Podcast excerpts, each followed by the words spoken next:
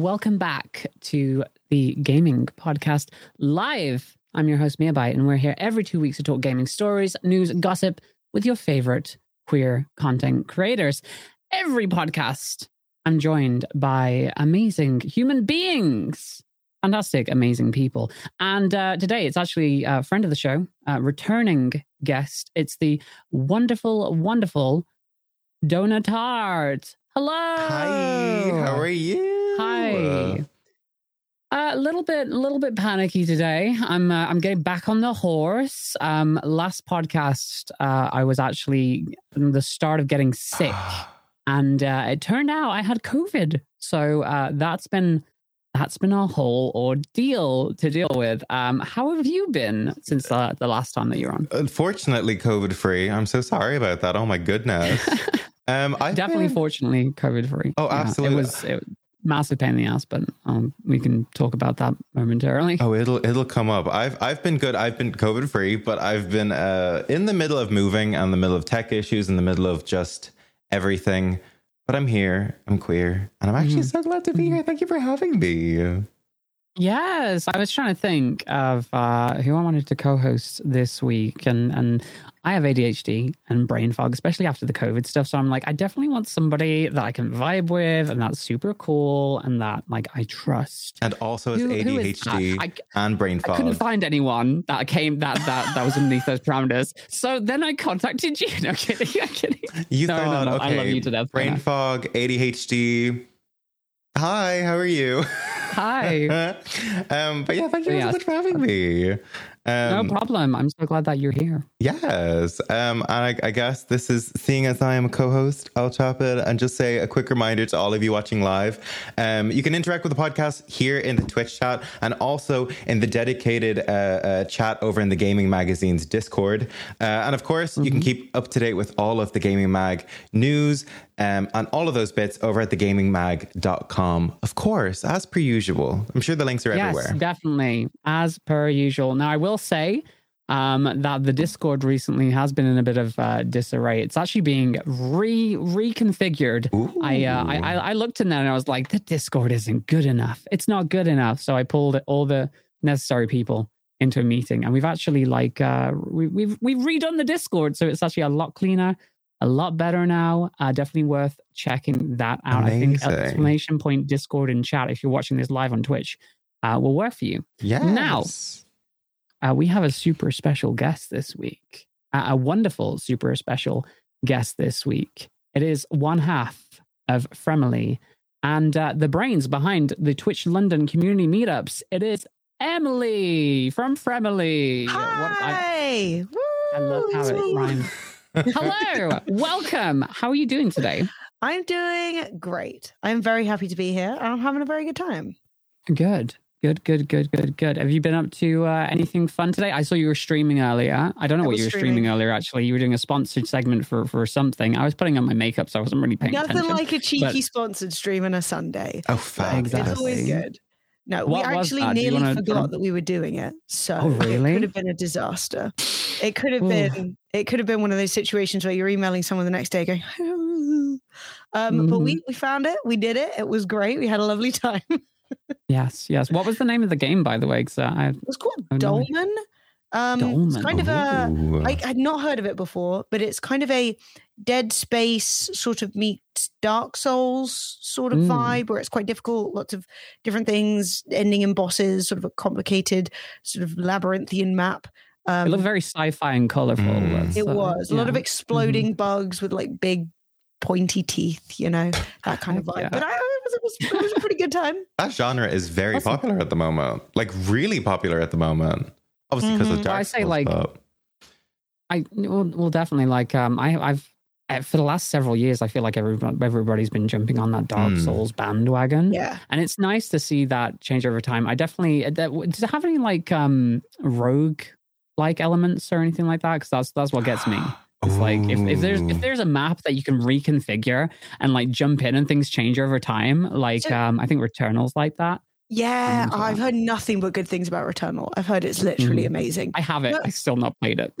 It was more like Soulsy in the sense that like you die and you get put back quite a long distance, you know, like the bonfire kind of thing when you yeah. sit down or when you I can't remember what they called it, but their their uh, sort of version. Their of that. version of the bonfire, or Um, you would like everything would respawn so the whole place would be complete anarchy again um, but Mhm. as you play through it you level up your character and you get like better guns and you can craft things um, which was surprisingly effective and that kind of changed the gameplay so we started with quite a melee character and then we got this gun that was like a frost gun which like froze everybody in place which was kind of cool um, so like even though you're running through a lot of the same areas again it's suddenly feels quite different because it's quite a lot easier. And like the first boss which was the only one that we killed um all of the sort of the, the there were a bunch of like web that stopped you going through areas. And when you killed the sort of spider looking boss all the web dissolved so you could get into new parts of the map. So it wasn't like roguelike but there was definitely some like you know a little dynamic energy That, to it that seems like a little like That's pretty cool. Metroidvania elements in there as Mhm. well, like locked off areas that you can't get into, but you can Yes. see and you know you have to go back there. That's really Yeah. cool. Yo, the very beginning was a lot of running into things you couldn't go into you're like Oh, Right. I love that. I love that. Yeah, again, Metroidvanias, I'm all over them. I love them so much. But um, this is actually quite apt because we always kick off uh, with the weekly recap, which includes all the games and and geeky shows and all the stuff that we've been been doing recently.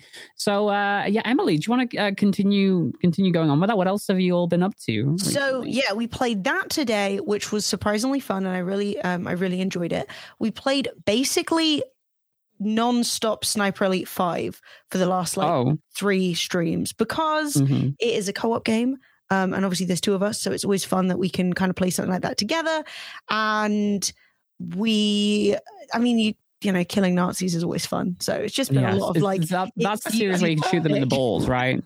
Is that is that the series where you can shoot them in the balls? That's, oh that's- yeah, there was a lot, a Oh, lot of shooting people in the balls. They really got me in with the last game when I had the opportunity to not just kill Hitler, but do it by destroying his testicles. What an immersive um, experience.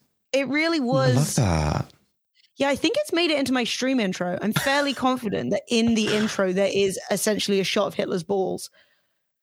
Which might be Just- just problematic. being- now I need, I need to rethink the intro. Um, just being decimated. I mean, it sends a clear message what the family stream is about. You know, Family no friendly Nazis fun. allowed. If you're a Nazi, you're gonna yeah, get shot a in the balls. th- I'm coming for your balls. No, but seriously, it's it's a really fun game. I've been really enjoying it. Um, you can do it like stealth, or you can play in a very aggressive manner. Um, I am famously appalling at stealth, so I've been trying Mm, really hard okay. to be better.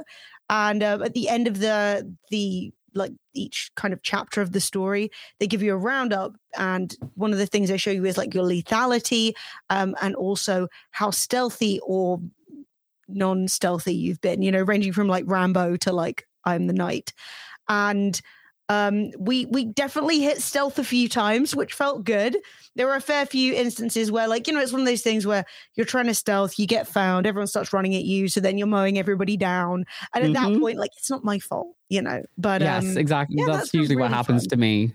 That, that Yeah. that happens to me as well. Like I'll try and be stealthy, then I'll fuck up once, and then all of a sudden it'll just hell will break loose. Okay, I Yeah. guess I'm just killing everybody now. Let's it's very that you'll be like, oh no, I made too much noise, and a tank comes around the corner, and you're like, oh no, um, you know, like just absolutely eviscerated. And there's a, Mhm. it, it's relatively unforgiving in the sense that like when you die, you can go back to your last save point, but if your last save point is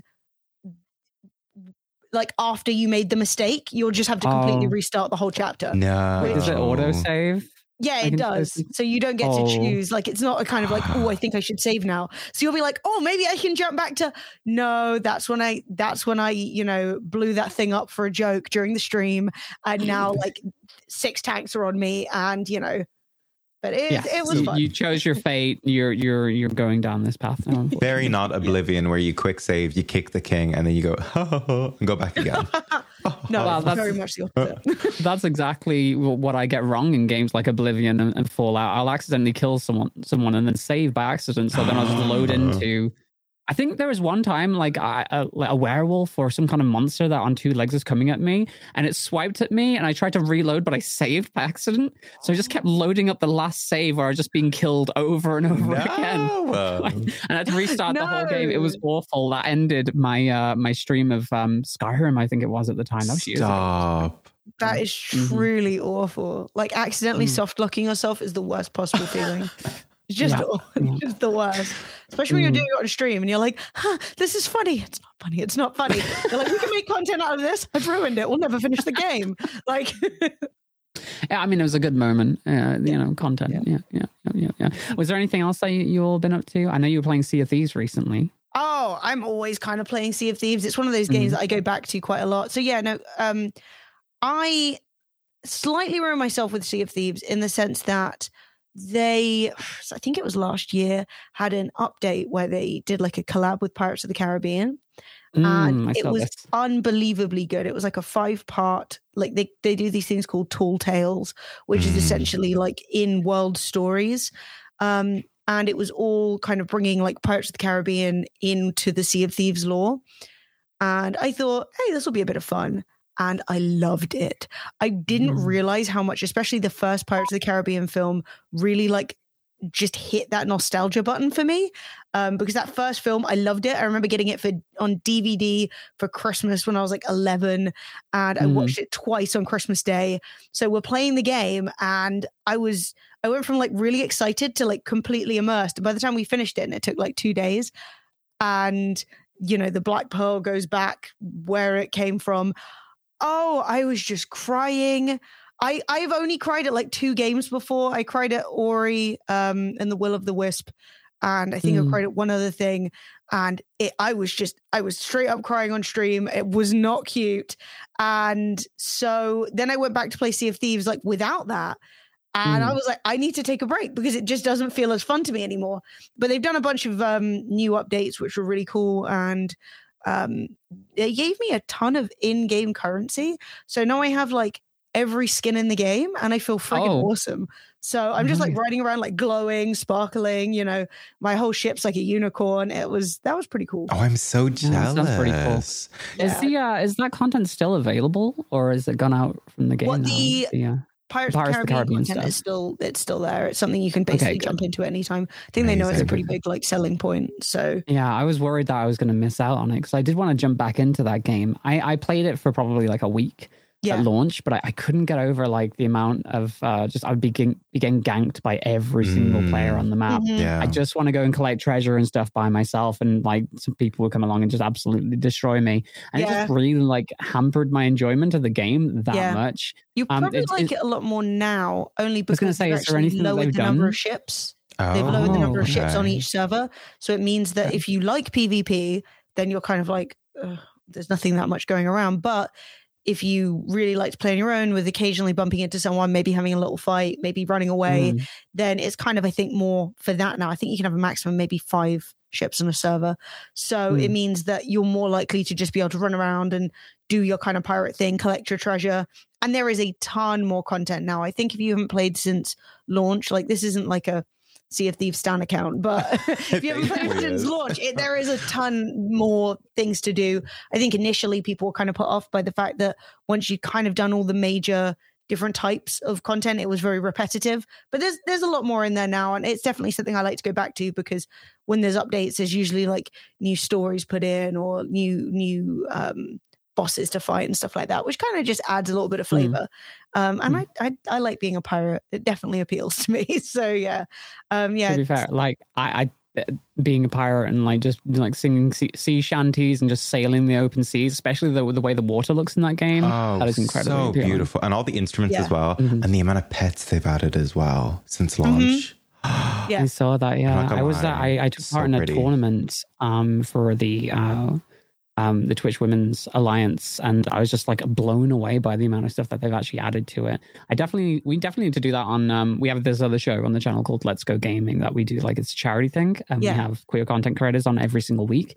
I've I've I've been thinking about we need to get people together to play uh, Sea of Thieves again. 'cause Oh, Uh, it's- so it's a fun. perfect game for like It really Wow. is. It's, Yeah. It's got Mhm. that like perfect level of like craziness, like anything can happen and you don't need to be good for it to be really fun content. But it's if you're No somewhat at it capable, it's No quite one. hard to sink your ship, which is good. Mhm. like it's not I even saw, the uh, good that's like content. It's people just enjoy you panicking while it's sinking, and it's just so much fun. yeah. I love You're on fire, you're screaming, everybody's like completely lost their mind. exactly. I saw the uh, the the clip of of you and Fred, um, the other half of Fremily, opening up a I don't know what it's called, but it's like the big vault that they have. You got the key and you're opening it up, and you get inside and it's just empty. There's nothing in there. There should be like mountains of treasure and there's just nothing. It That was, hilarious. That was actually years ago, but I've never forgotten Mhm. because it was one of the only big things you could do back in the day when the game first came out. Was they had these like Yes. skull forts covered in like skeletons you had to fight, and they came in Mm. like waves and waves and waves, and we and you've got to also fight people off who are trying to come and kill you to steal your loot, and it. Because it was one of the only things, whenever one of those skulls would appear in the sky, everyone would just come running, and it was absolute anarchy and it was our first ever one and we finally did it and we got in and there was a glitch and just nothing had spawned. And so we'd just been fighting over an entirely empty island and we were so confused. We were like oh where's the loot? It must be in the ground. And we started digging and just Oh, nothing came up and it was oh it was that to be sad it truly one, was That's, That oh, that's awful. miserable. yeah you look Oh, back and laugh but after like two hours of like sweating i was genuinely like how could they have done this to me like this was Yeah. specifically to hurt me you know hmm hmm And fighting off other players too. God damn, that's that's that's not easy. Like Yeah. ugh. It's a little bit Mhm. less frantic now because there are usually more than one thing happening on the map. Um, Mhm. And so you've got multiple paths to be going down. So sometimes you'll even go past other players and they'll just be like, hi, whatever. You know, people aren't Mm. all kind of jumping down each other's necks as much as they were. But then I think when there were a ton of people creating content for it and really trying to make sort of 12 hours of content, there's no way of doing that without basically just running around like sniffing at anybody for PvP. Um, Mm. yeah. But The only other a really thing- fun game. I, I I really do want to play it, but the only other thing that's scaring the hell out of me, um, uh, and stopping me from going back is uh the the megalodon. Um, yes. Like they added a massive shark, and I really don't. If I don't know if I've ever talked about this on this podcast before, but I really don't like sharks. Even Oh. the sharks in like Fortnite, it will Mhm. scare the hell out of me. terrifying. Um, I have to shoot every single one. really I Really have to stream it here. People would be laughing so much. the megalodon pops up a I lot. I have a phobia. I have a mm. fear. Stream it. That's content. There you go. Yeah, like, Oh do god, Come yeah. on. The, one of the worst things I think I've ever experienced is not knowing what the boundaries did in GTA Five. Flying with a plane, No. and then just the plane just loses power and crashes into the ocean, and then you're just forced to sit there in the water, and then sharks just start appearing. I was losing my mind. I just got up and just walked away. I'm like, nope, no, I can't deal with this. No.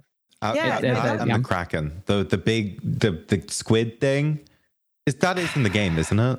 Okay, good. Oh, yeah. Yes, I'm yeah. getting a little Yeah. bit mixed up with Mm. Wind Waker, but I that and the, the shark, the megalodon, and the the kraken, terrifying. I love the Yeah. ocean. I don't love under the ocean, but I would Yeah, love no, to the see some kraken sort of will update fully with that. suck you off your ship. Fu- You'll end up like twisted up. It's it's kind of messed up because the uh, the, the kraken, the way they've done it, like the tentacles kind of act like mouths, not the tentacles. You know, the suckers. They kind of act like mouths, so they kind of like chomp at you. It's Yeah. Yeah. I remember no, it's fighting that. Like, horrifying.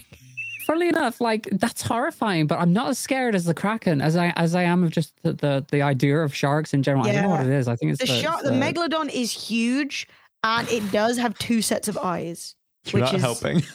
Creepy. I, I'm just Okay. I'm just putting all the information out there so you can decide what you want to do with it. The jaws messed for the audio listeners, I'm dying inside. Uh, that's that's that's what just happened there. Um, that sounds amazing. We we're gonna have to definitely have to play that on Let's Go Yeah. Gaming sometime. Uh, Dona, uh, what have you been up to recently? Um, absolutely nothing. So I've been having a lot of tech Oh. issues with my PC. Thank you for having me on this gaming pod. I haven't been gaming, um, but I, uh, I I haven't had a lot of time. But what I have had a lot of time for, because I've been having lots of tech issues and just I've been watching shows, I've been catching up on stuff. But I also got back into reading, and I don't know if that's the Oh. kind of media that you want, but. I Oh went, no, no, that's fine. Yeah, yeah. Tell me about reading. What is this? I've What, read a what- sorry, what so what is reading? What what, it's, what, are you- this what are we thing that about? people do when you have no Wi-Fi. Um, so Is that like I, what happens in cutscenes? Yeah, it's. Oh yeah, no, I, subtitles. That's what you're talking about, right? I yeah. it. I, it takes me a long subtitles. time because I have to color in every page, but I love it.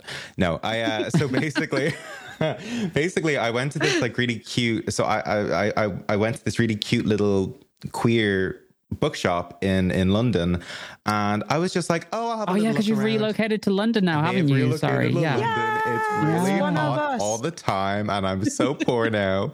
And um, Yes. more so because I went to the queer bookshop, and uh, Mm-hmm. I'm not a big book person, but I was recommended this book. Um, and it's basically it's written it's it's okay. This is what it says at the top. I have it with me because I got my partner to ship it in while we were talking. Part zombie epic, part gay love story, and it is so cute. It is called Wranglestone by Darren Charlton, and it's about these this young queer kid who grew up in the middle of a zombie apocalypse in the middle of a lake, and all they know is zombie apocalypse, and they're gay, and it is so good. I've ne- I haven't read a book in many, many, many, many, many years. I've read mangas, I read cookbooks, I do all that. Never read like books with letters in it before. And I got through this in the space of like a week and a half, and it is so good. There is there is gays, zombies, blood, um, gays, and it's so cute. I genuinely, Sounds I, so good. I cried on the tube, being like, uh, uh, uh. and then there was parts where I was just like, oh my god, like I blushed at this random gay book. It's fabulous. no, but you cried on the tube. I cried on the tube That's hundred percent a rite of passage. Congratulations. because it could have been sweat as well, but I cried on the tube, and then I shouted at someone, you know. Just London things. So, what can I say? I'm so metropolitan now. so honestly, but that's that's honestly all I've been doing is that. And uh, ooh, I feel like there's something else. Something else. Ooh, Evil Dead. Played Evil Dead for like uh, Evil two Dead, hours, yes. three, three hours with Yes. you. I played with Mia la, la, a week ago, two weeks. When was it? A week, two weeks ago. some. I think it was like two weeks ago because it was just before I got COVID. So Was it good? I had a lot of tech issues.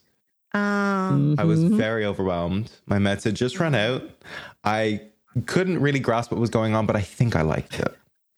Right. Okay. So I'm not taking that as like a full review, but I'm definitely not going to go in on a day where I don't have all my spoons.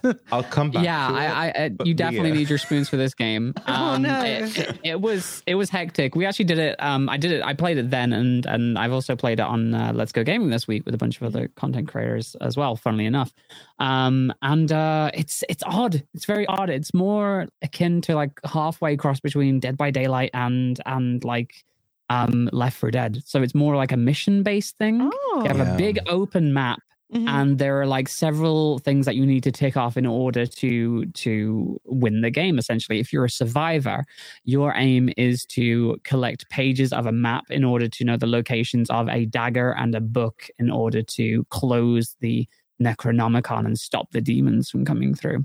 So you have to go through you have to find all these pages. You you, you get into the game with your group of people. You got to find weapons and stuff first uh, to defend yourself.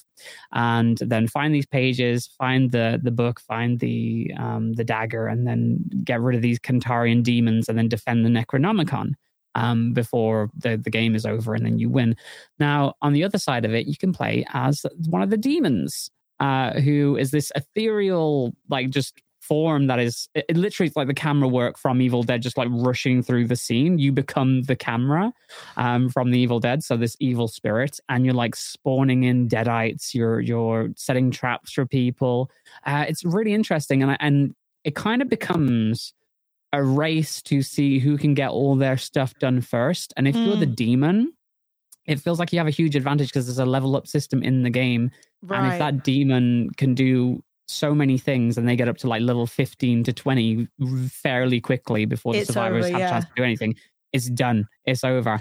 And uh there it's a little bit jank some part of it's Mm. are a little bit broken as well right now such as one of the um the the demons that you get to choose from because there's a couple of different uh, characters It's like there's nine evil- demons, I think. Isn't Yeah. It? Yeah. yeah there's there's like nine survivors and then on the demon side you get to pick from like three different types In different classes. you can be yeah you can be like this this gross uh woman from i think the new show the new Mm. evil dead show gross Um, and she's got, from like, the new five- show. it's me. got her titties out and everything it's uh, I love her. Liberation. Uh, thank you. yeah no it's uh it's it's amazing though but like you know uh each to their own if you're into deadites i ain't gonna judge um but you can be her you can be evil ash from um Mm. evil dead 3 uh where Mhm. he goes to that fantasy back in timeland uh or you can also be the worst of them which is like the puppeteer i believe it's called and Mm. it has like electric powers and it can literally stun lock you um when it's spawned. because you can like spawn in like little deadites around but uh, if you get a high enough level you can actually spawn your boss form in like the form that you choose uh, when you're actually selecting the character, like the big bad with all the powers. And um, the puppeteer version of that is an asshole, Oh, an absolute Oh. asshole. Not Like, physically, I assume. no, no, no, no, no. That- it's I actually was this like, what? gray. It's this actually this slim, gray, awful looking thing with like fangs coming out and no eyes. It's it's it's horrifying. It, it looks like something out of Pan's Labyrinth. Ah. But um, it has like these electric powers, but it can like stun lock you in place, so you can't actually do anything. And uh, every single time I've gone up against that, I've not won a game yet as a survivor, but every single time I've gone up against that particular uh, demon, just game over. There's It's no done. chance. Yeah. Yeah. So it's, so um, difficult. Yeah. You're kind of Yeah, saying don't jump in now. Maybe there will be some balancing. I'd I'd hope there's some balancing Yeah. because um yeah, it's definitely more stable than Dead by Daylight when that launched. Oh yeah, Um, yeah. God. And I it's less jank than Dead by Daylight. Uh, sorry, it's more jank than Dead by Yeah. Daylight. But Dead by Um, Daylight's got like six years on it, so like Exactly. give it it a is a Yeah. different game. The- That is a different game from what it was. Dead by Daylight. Yeah. I remember when it first Yeah, came out, I definitely. could not get into it. But No, I had the same experience with Dead by Daylight when that came out. I was just like, no, this this is way too too jank for me to interact with. but saying that, I remember when Yeah. Dead by Daylight came out. That was around the same time Friday the Thirteenth came out, and people ate that up. But it kind of fizzled Mm-hmm. out. I will say, Evil Dead when you play it, especially as the killer, Mm-hmm. it Mhm. feels like the same engine. It feels almost the same when you run a survivor. Really? as As Friday the 13th? As Friday the Thirteenth, except in Friday the 13th when you are Jason, um, you play third person, but when you like zoomy across the map, that's what it's Ah, like, except in all of the killer. But as Survivor, Right. it feels the exact same. Driving a car, the exact same. So I'm certain there's some sort of like similar engines, Yeah. and it feels like a similar game, except um, okay, this very uh, specific reference, but there was this game, I believe it was on the um, Half Life 2 engine called Zombie Master, where basically someone was a zombie master, it was like a top down. They used to spawn zombies, and people would have to do tasks all around maps. People rebuilt Resident Evil. It was a very niche but very fun game. It is, a, is that married to Friday the 13th, and it's a really cool concept, but it needs a lot of fine work because I, I Yeah. played as the killer very overwhelming. It a lot goes on. Yeah, it wouldn't surprise me if it were in some way related. Like, I don't know who the developers are, but the reason I say that is that the reason that Friday the 13th fizzled out, and I don't know if you ever heard the whole story, Mm. wasn't because the game was doing badly. It actually released and did really well. And then they had a ton of um, issues with the like the intellectual property and the copyright Yeah. and they basically had to stop making it so it wouldn't surprise right. me if they or at least somebody else saw that how successful it was and that it kind of fell apart and then went right we could do something else with another really famous horror IP because I will admit I have a real soft spot for the Evil Dead. So that's why I Mhm. was really excited for the game, even though it's not necessarily the type of game I would always play. Like I, Mm. I, if it's Evil Dead, I want to give it the time of day. Um, so it's one of those things where I, I don't think the original developers of Friday the 13th would go back and do another like horror kind of IP crossover purely because they got kind of messed up on the last one. But maybe, Yeah. you know, what, what you know. Saying that, One thing, I, so, Yeah. real, sorry. real quick, the people are going off. They're making a, fr- a Texas Chainsaw Massacre game now.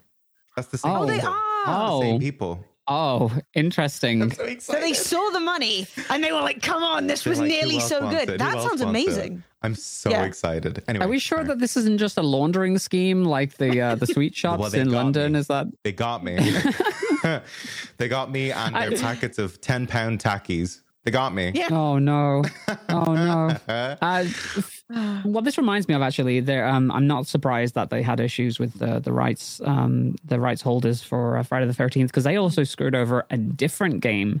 Uh, that was another like horror um four v one game that was coming out. I could not remember what it was called, but it was more based around like slasher films. Yeah, was it and, like, camp um, something? oh, Like Camp no, it was, Clearwater or um, something like that. Like, it, but it was like last not that. I think it was summer. like like dead something or Oh, okay. or It was like something like that, but it was this- something, wasn't it? Last summer, yes, Yeah. yes, exactly, yes. It was called Last Summer, um, and uh, they had a killer that looked too much like Jason Voorhees, and uh, because of that, the rights holders to that franchise, they basically put everything, they froze everything for that game. They're like, they froze the Kickstarter for it. They, because of this legal dispute, because they thought that this, this killer, this slasher killer, looked way too much like Jason Voorhees because he was wearing a um a hockey mask. Wow, or, or that something. sucks. Yeah, and uh, it was really sad what happened to that game because I was really excited. I actually backed the Kickstarter back in the day, but um, uh, they ended up choosing to release it on as a Discord exclusive. I don't know if anybody What? remembers the Discord game library Oh, that was, it was when they started year, publishing sorry. games for all the five minutes. Yeah. No. Um, so it was a It killed the and a flop. Game. Yeah. Mhm. It just completely died, and it was really, really unfortunate. It was Oh, it was sad. cool on release. It was called last year. Actually, I got that mixed up with with something else. last year. Sorry, yes. Um, and it was really, really cool. I believe so. I remember when Friday the 13th was first in development, initially it had the similar concept to last year. And it was Yes. all on, it was a Kickstarter thing. I remember, I, I think I backed it as well, and I backed nothing. And uh, I remember watching and being like, this is so cool. And somehow they got in contact because they were like, oh, we're massively inspired by Friday the 13th, um, uh, Edward Scissorhands, all of that. No, no, not I know that. what you did last summer. That's probably where the summer came from. Not Edward Scissorhands. Stream. Um, but the other one, Edward the other one- Scissorhands is horror now. the other one with the knife. You're just there doing bushes in the, in the corner. Getting your makeup done is truly terrifying. um, but uh, they they basically they got um, I think they somehow got in contact with the people who the the the, the holder of the rights of Friday Thirteenth is so all over the place. Like the first movie and the second movie, they're all over the place. One of the mm-hmm. people said, "We will give you rights," and that kind of was the starting to the downhill of what happened. Mm-hmm. And I believe last year was separate, but it was also in development. So people were hyped over Yeah. All of these five v ones. They they, they announced like roughly around the same time. I think like last year announced first, and like a week later, all of a sudden, um, Friday the Thirteenth was announced. Yeah. No images, nothing like that. But and and they also froze the last year Kickstarter at the same time, so it was very sketch at the Yeah. time. I remember the the news coming out and just being like, "That's a bit weird." That like seems- all of a sudden. They they interrupt interrupt that with like legal disputes, and then they Yeah. announce that they've got a very similar thing coming out themselves, but they don't show anything for it. Yeah. That's that's odd. That's odd. But yeah, um, I remember that it was. Yeah, people are crazy about that. IP though. They will they will Hmm. try and stop anything that's even tangentially similar. It's it's a crazy world to be making content, you know, or to be making games in. It's really, I think, difficult to be kind of like it was inspired by this, but not directly referential to it. And they're like, prove it. We've got more money than you. You know, Mm, Mm. mm, Like, exactly. don't mess with the mouse. You know. It's funny we mentioned uh, horror games. That actually links me in directly into to what I've been up to recently. Um, I've I well, I had COVID for starters, so a lot of my time was spent in bed over the last couple that's of horror weeks. on its own. Yeah, that's that's horror by itself. Uh, played a lot of Fortnite. Uh, watched a lot of um, this anime called uh, well, Spy X Family. Uh, Spy X Family for starters, which was awesome. I talked about Mhm. that last week. Sorry, I talked about that two weeks ago on the last podcast because I started reading the manga. I watched the anime. So it's still really got a grip point. on you. yes, really, it has. And um, I watched all of um, Ascendance of a Bookworm, which is an isekai show, but I think it's more aimed at the female audience. Oh. Um, I watched a YouTube video and they were talking about like isekai for for for women essentially. Um, that's not aimed at like the young boys, Mhm. and I thought I'll give that a go because that sounds like really really cool. It's about this little. It's about this woman who just loves books. She was a librarian and she dies in this. Um, some books fall on her and she dies essentially. oh no! But she When your uh, bestie gets turns on you. Mhm, mhm, she's killed by books and then she awakens in another world like a medieval kind of like timeline world uh, where it's got like magic and fantasy but she's this frail child who's bedridden and has Oh. this disease and all she wants to do is read a book but Yeah. because it's like this medieval kind of setting um Yeah. Dark ages kind of thing like nobody knows how to read or write. Yeah, there's no and nobody presses. has there's no printing presses. And nobody has access to it. Yeah. only like the upper class Mhm. have books.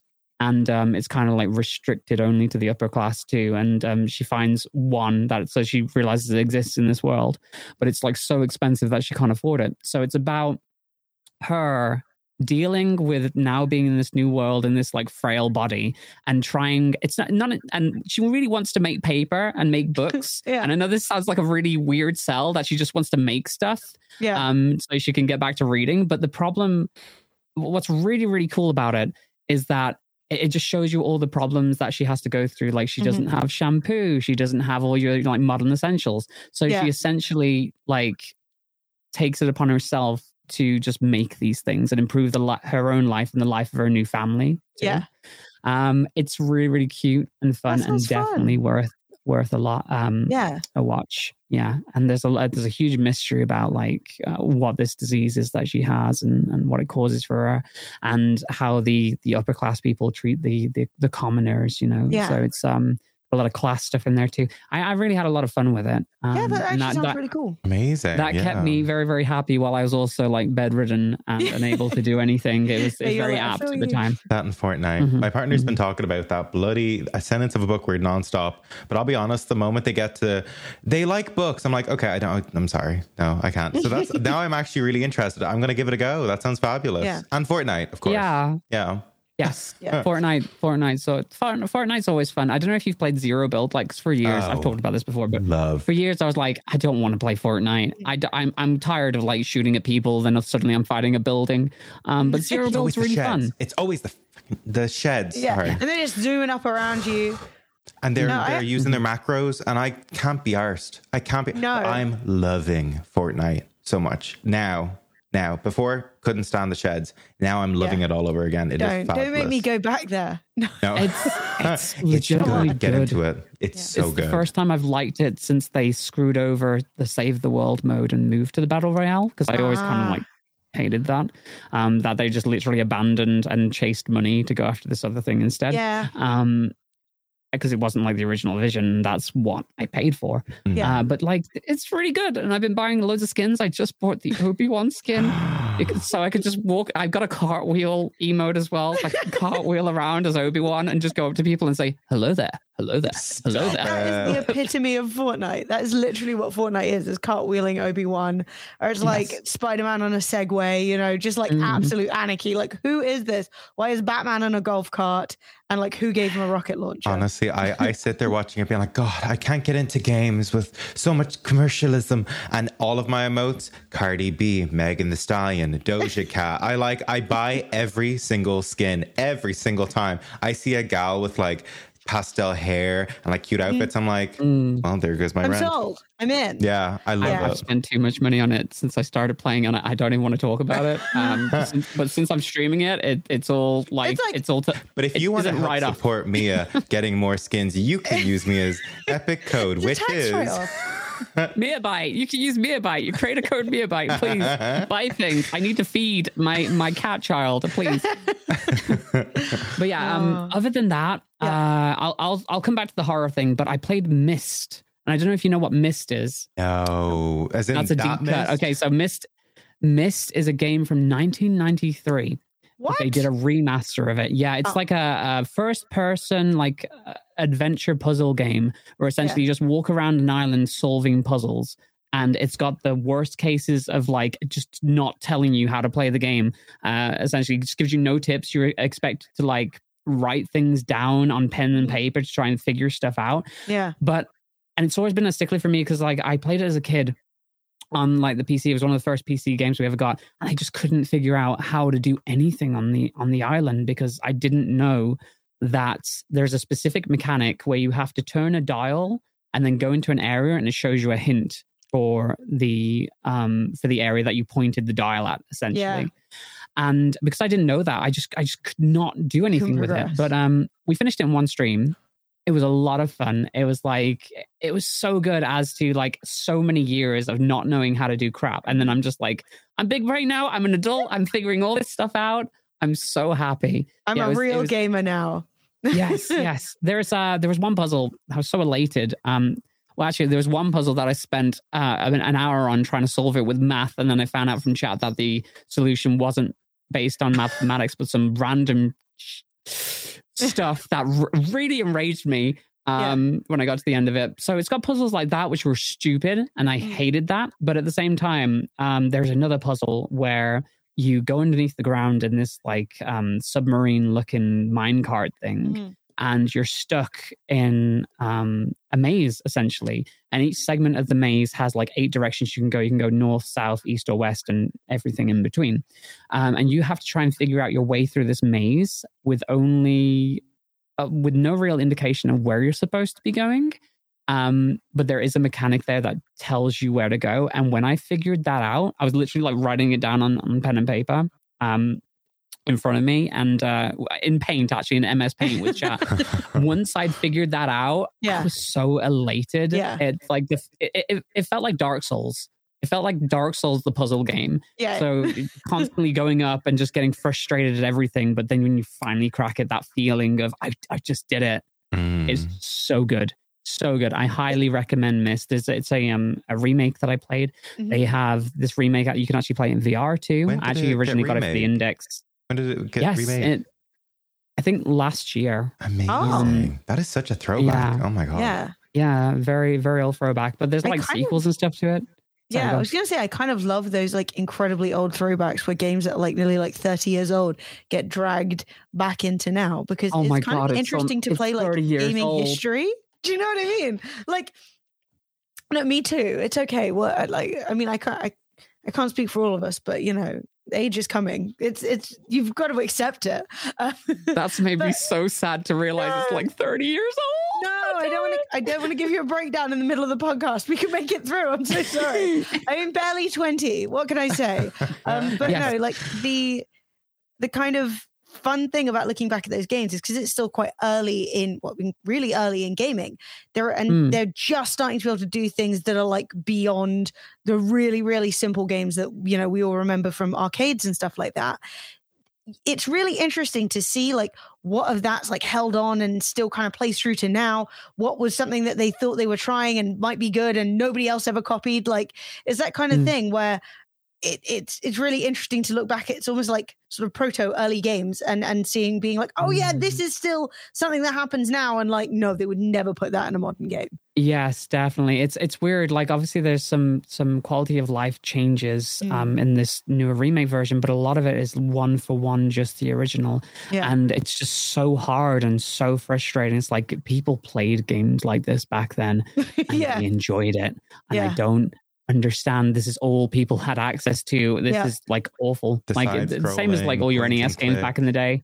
Yeah. Yeah, Yeah. just make them as hard as possible because you're only going to be playing that particular game Oh. for, for Yeah. a while. Yeah. So or the classic Yeah. like you're gonna get it out of Blockbuster and they don't want you to finish it in the three days that you had it out. mhm. So rather than adding more content, they just made it unbelievably hard. And they were like, right, no one is getting to the end of this. Like, isn't it Aladdin that was famously like ridiculously Yeah. difficult? that and like Lion King and Uh, Yeah. stuff. Like ghouls and awful. ghouls and ghosts or Ghosts and Goblins. Ghosts Oh, and Gob- Ghouls and Ghosts. Ghosts there was and like Goblins. two names One- for it, but I Yeah. that was so difficult. But I played the Mhm. hell out of it. Yeah. I'm pretty sure that developers were still in the mindset that they were making arcade games. They thought they just had to suck money out of uh, out of people, not realizing that no, people are playing this at home. They want to Yeah. just finish the Like, game. I bought it. Please let me finish it. You haven't invented saving yet. Like, I'm losing Oh my, my mind. And now we're I'm getting so happy being able to go back to games and use save states. I will Yeah. I will abuse the hell out of save states because I'm like I don't want to replay that entire section again. No, just let me go back to before the jump and I'll just do the jump. It's fine. And now Yes. we have Fine. hundreds of games like Dark Souls and Cupheads with which say absolutely not. You are not. You are going to be scraping by, Mm. and somehow. but you know, at least into they it. have like stable frame rates and quality of life stuff now. So that's, Yeah. that's You all can't Or like blame the life. hitboxes are. Because that's the thing Yeah, is, we think hitboxes, about that games makes sense. How often something is released kind of janky and then Mm. it gets fixed. Like, oh, the hitboxes are messed up. Oh, you know, the some of the invincibility frames aren't working properly. And then back in the day when that happened, there was nothing. The game's out. It's been shipped. There is no update. There are no balance. There's no balancing. There's no quality of life fixes. There's nothing. And so, like for those games back in the day, without saving, it would become like almost impossible to finish because, like, at least if you know an area is kind of broken, it's like okay, well, if I save here, I can keep running at that bit until I push through it, and then I can save Hmm. after. saying I. I remember when the idea of a memory card was a novel idea. Like when I first got my PlayStation, I had Final Fantasy VII. I did not have a memory card for Final Fantasy VII. So I was wondering, like, how the hell are you supposed to play this game, not realizing that, oh, you actually need to like save your progress because this massive thing. Um, I think my only point of reference then probably would have been Pokemon or something Yeah. like that. But like, I it was just so like overwhelming and confusing for my little like, I think I was like nine or eight or something like that at the time. Oh, so But um, so- it's amazing so upsetting how- when how you things sorry. have changed. When you when you play Sorry, like. Spyro s- at the start of it 20 30 times and Mm. then then like your brother comes in like so memory card and you just you never had one you did you didn't even Yeah. know about them and sometimes they wouldn't work or they'd break or you wouldn't put it in all the way in and you had to blow out the dust or something like that Mm. Do you know what I is- miss? Oh, yeah. Sorry, go on. No, No, go ahead. gonna I can. You go. we should have a You go. You go. stick. Mine is We need a mine is not even related to the conversation we're having. But you uh-huh. you go.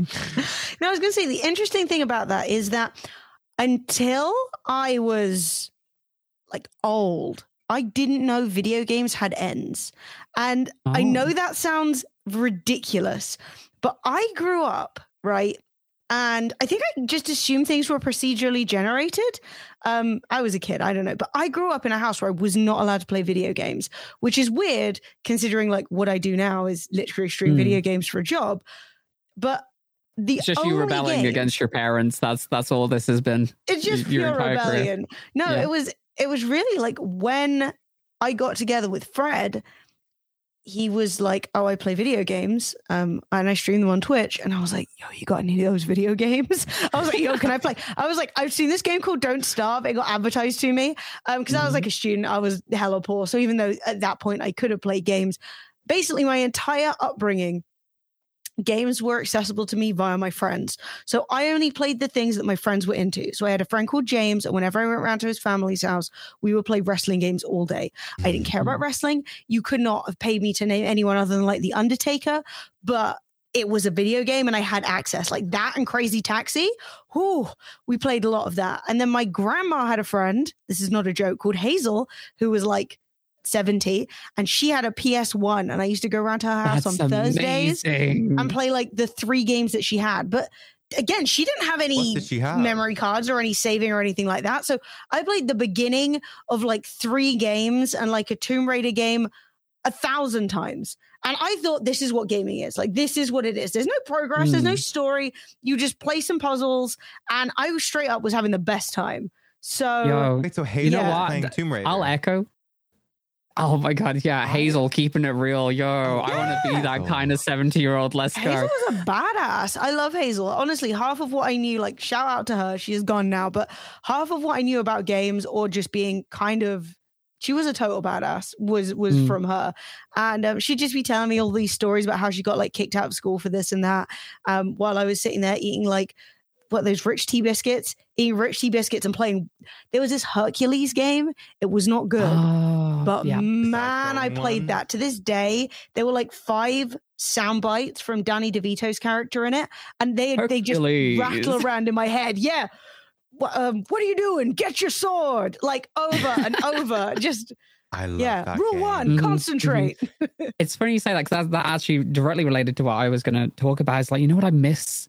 Uh, demo discs. I Yeah. just miss demo discs. Back in the day, like in like the PlayStation magazine, getting a demo disc, that's literally most of my gaming back Mm. then would be just playing demos on these Yeah. demo discs. And sometimes you get them with games as well. Like you'd open it up and it's like number whatever demo disc. And Yeah. like, like, I've got the black start of disc, Spyro right? the Dragon here. Let's just play that a million times. Yeah. Yeah. Oh, it's, it's such a shame. There's like, I guess you can download demos now, but Yeah, there's so much Steam. saturation of, of games and stuff. Yeah. I never download Remember demos the, I think it was like the Spice Girls game.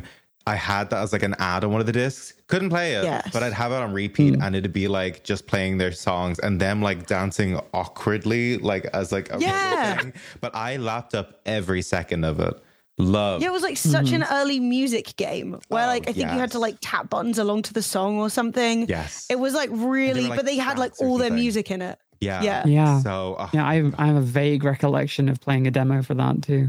Oh, Yeah. I No. I have embarrassingly watched like a YouTube video about that where they were like, ah, you may not have known, but this was actually a, quite an important game in the history of gaming, purely from the perspective of like it being all about music and like the kind of integration aspect of like making a game that that was like directly promoting their album and stuff like that. It was kind of interesting. Amazing. I think Britney That's Spears epic. did the same thing later. Yeah, she had the the sing. It was like not SingStar. It was like a pre SingStar. And do you remember they Yeah. used to have sometimes you used to get in cereals.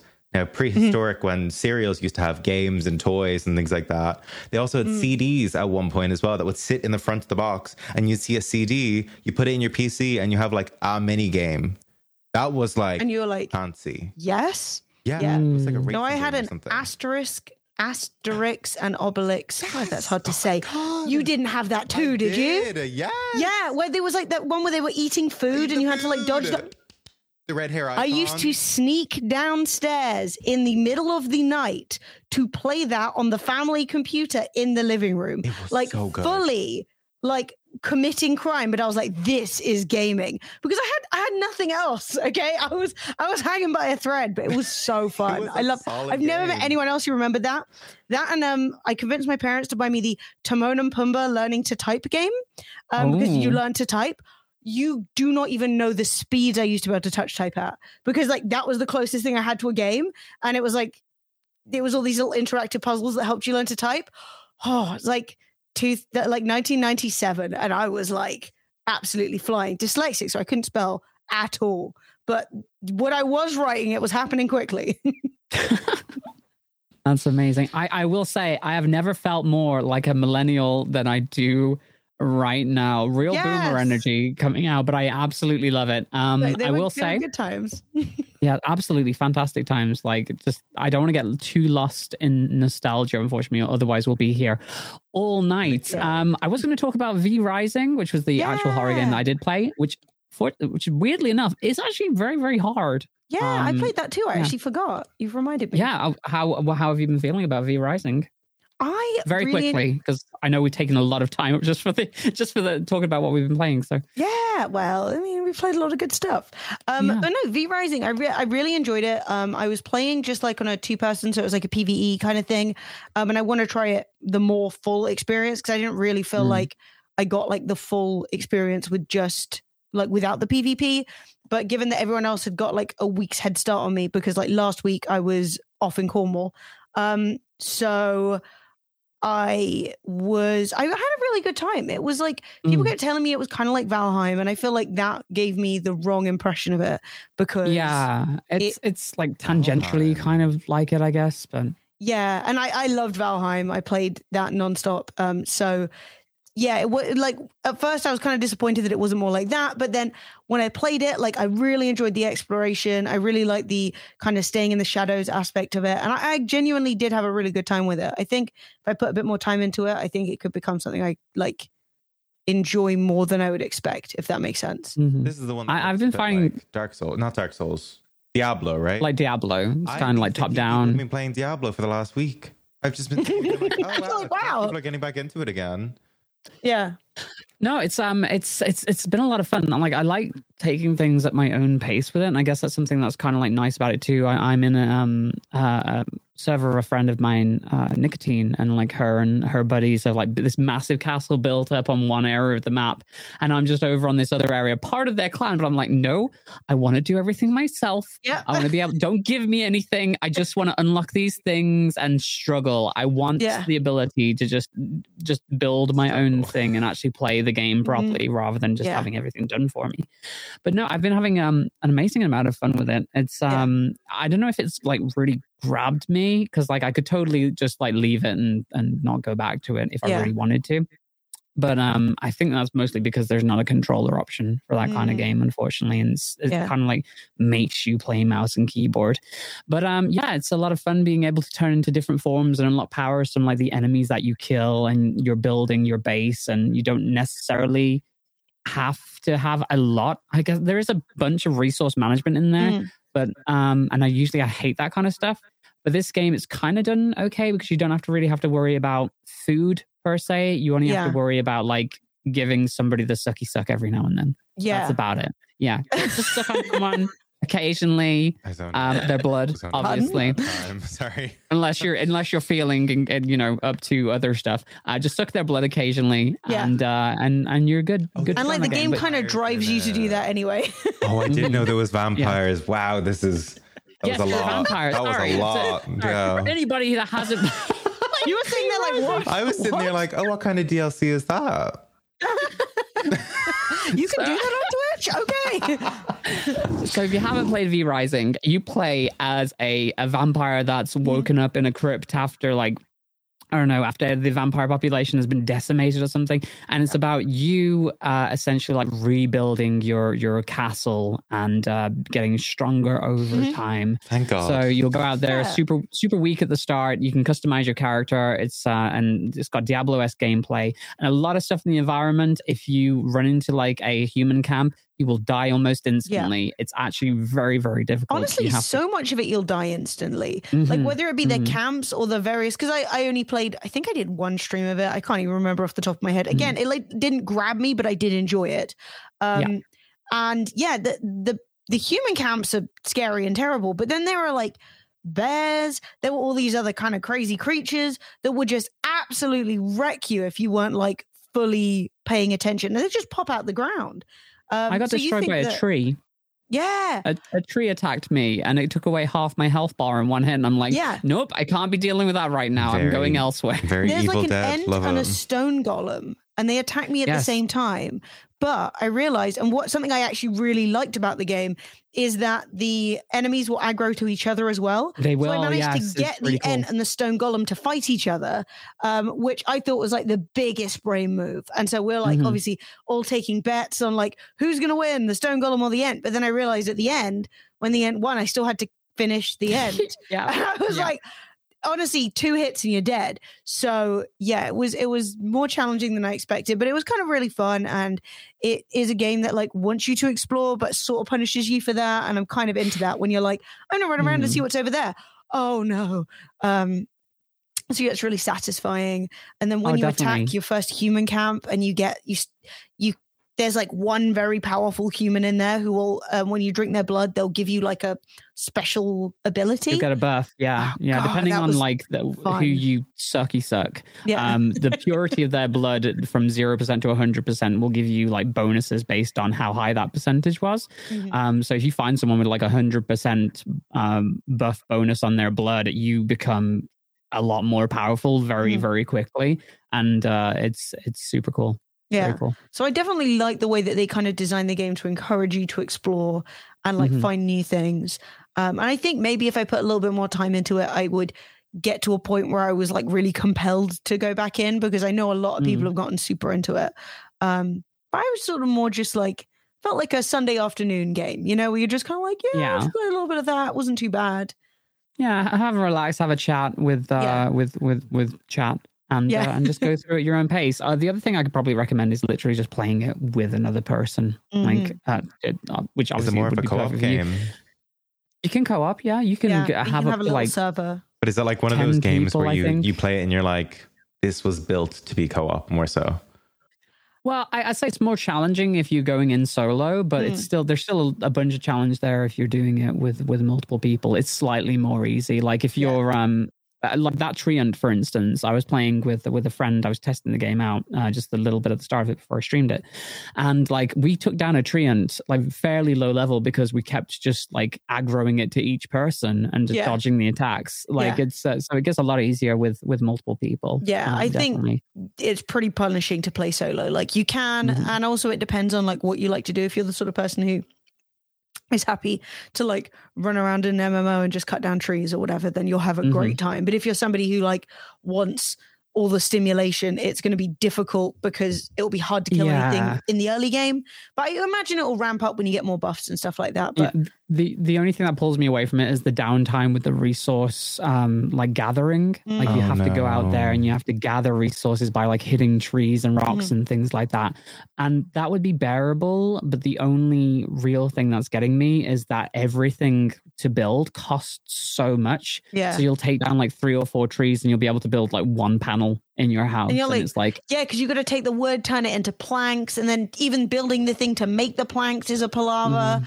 So yeah, it is one of those things where they're like, I think they slow you down by making you resource farm, which can be annoying. Like, I, it is an early access game though, so I'm hoping maybe they'll change the balance of that somewhat. Um, yeah, or maybe allow uh, it to be less if you're playing solo, because like with two of us, we played like one stream's worth, so I don't know, four or five hours probably, and we managed to like build ourselves a shed, you know, to get our Yeah. our castle started and do the general exploration and like got all the mm-hmm. early bits and bobs. But like we've really just got to like stage one in that playtime. And i think if you're on your own especially if you didn't know what you were doing like we didn't god you could end up being like okay so i've managed to make a pile of wood planks that's it like how am i what what what do I use them for for starters? And like, because the game doesn't really, there is a progression system where it'll tell you like your next goal in the top left, but it doesn't really explain too Mhm. much. You can kind of like go out of order and like hunt down different people, and it doesn't really tell you that like there's specific enemies that you need to get to unlock the ability to create certain things in your house too. So I was for the longest time like, how do I get leather? Do, I- do I have, just have to kill enemies for leather? Yeah. How am I getting this leather? Not realizing that there's specifically a boss enemy that gives you Stop the ability to turn like animal stuff into leather. yeah Um, i forgot i turned into a wolf at one point that yes, was weird yeah. There's transformations in there too. It's it's, Yeah. it's pretty. You could be pretty cool. making this Very, very whole cool. game up right now, and I would fully be believing it. You're like, you sucky sucky, leather, all this stuff, and I'm like, wow, wow. But you lost me You at gotta- the grinding. That's a very different game with the sucky sucky and the leather. I'm just I'm just going Oh, put that. Yeah, no, Weather's wow. I mean, I thought that's, I thought that's what you're implying. It's like, um, you know, I mean, I'd be interested. You know what I mean? I'd be buying that game. Um, but yeah, no, Taking it, it- we didn't notes. actually come together to completely create a fictitious game to to just make you confused. well, I'm sold. It's I'm had sold. quite a grasp on the Twitch streamers the last couple of weeks. I think. Mhm. So oh, it's, I it's, kind of- apparently it's blown up quite a bit. Yeah. Yeah, Mm. I can't believe I forgot I played it. You said, "Oh, we're going to talk about what we're doing this week," and I was like, "I've only played Sniper Elite 5. and then you were like, "No, you played something else today. You played Sea of Thieves earlier," and I completely forgot about V Rising entirely. So, yeah, I Mhm. feel bad. Mm. I feel like I feel like maybe after a couple of updates, I want to jump back in and like give it more of my time because there's a Mhm. lot of cool stuff there, but it didn't didn't grab me. Would you recommend Yeah, someone to hop think- into it, or do you think it still needs a bit of fixing? Like, I think you Yeah, definitely hop into it. it if Yeah. you like that kind of thing, but it really depends if you like that genre of game Yeah. first and if you like the kind of resource management it mm-hmm. offers, like Is it Minecraft like- meets Diablo. So do you think it's going to have the same kind of hype around Valheim, where people were playing it for a solid two weeks and then kind of just phased mm, off? Well, the- with Valheim, you hit the end of the game, Yeah. so Yeah, there was only so much to do. And personally, I cannot say how much I loved Valheim. I absolutely loved it. I played right to the end. And every time, because I didn't know anything about the game going in, I was continually like unlocking new things. So at first I was like, okay, cool. So I'm gonna make a little house. I'm gonna do a few Viking things. That'll be fine. And then you kill your first boss, and then you discover there are new areas. And then it, it felt like the game was like constantly being like, oh, but wait, there's more. You know, like and wait, it was wait. visually Um, as well. Oh, Yeah. loved. Yeah, It was Oh yeah, those PS1 style graphics. Yeah. Yeah. It was all like Hagrid's one texture, you know, and you're like, yeah, yeah, yeah. um, yeah. So I went into that game, I think, quite judgmentally, and then realized, no, I love this. It's amazing, and had the best time with it. So I definitely think that the problem with Valheim is that it's never really had an update aside from like new building stuff, and so I don't really see myself going back unless I basically forget everything. If it in a couple of years I'm like, I don't really remember what the hell I was doing in Valheim, I could go back and kind of re-experience it. Whereas I think with V Rising, there are probably different routes you could go down and building your castle and bringing some more friends in and stuff like that. But Well, according to chat, uh, V Rising actually has a dungeon mode uh, as the end game Ah, that you can nice. Oh you can play with, and I'm I'm I'm assuming that's probably like randomized dungeons too, which would up the replayability fa- factor. Yeah. So that sounds Yeah. pretty cool. So Cool. I will totally uh, get on with that. Whether or not I decide to go back to it really depends on if um, other people decide to like pull me back into Yeah. that space. I don't know. I there's there's a lot of games that I want to play. stream. a lot of games Yeah, exactly. a lot of games recently Yeah. and i've only been i've had tech issues so i've been kind of vacant but i feel like in the short time like less than a month that i haven't been really on top of new releases i feel like a year's worth of game has just flown by me fully. So Yeah. many releases and so many solid releases as well, Mm. uh, for the most part. Definitely, definitely. Yeah. Speaking of uh, releases and uh, news in general, uh, we're going to move on to a section we like to call bite-sized news, which is exactly what it sounds like. It's where we go over everything gaming in the news recently. Um, we've actually been I, that was the longest I think we've ever talked about the stuff that we've been doing this week. Which honestly, that's amazing. I loved every second of it. But um, yeah, let's move on to news. Uh, so.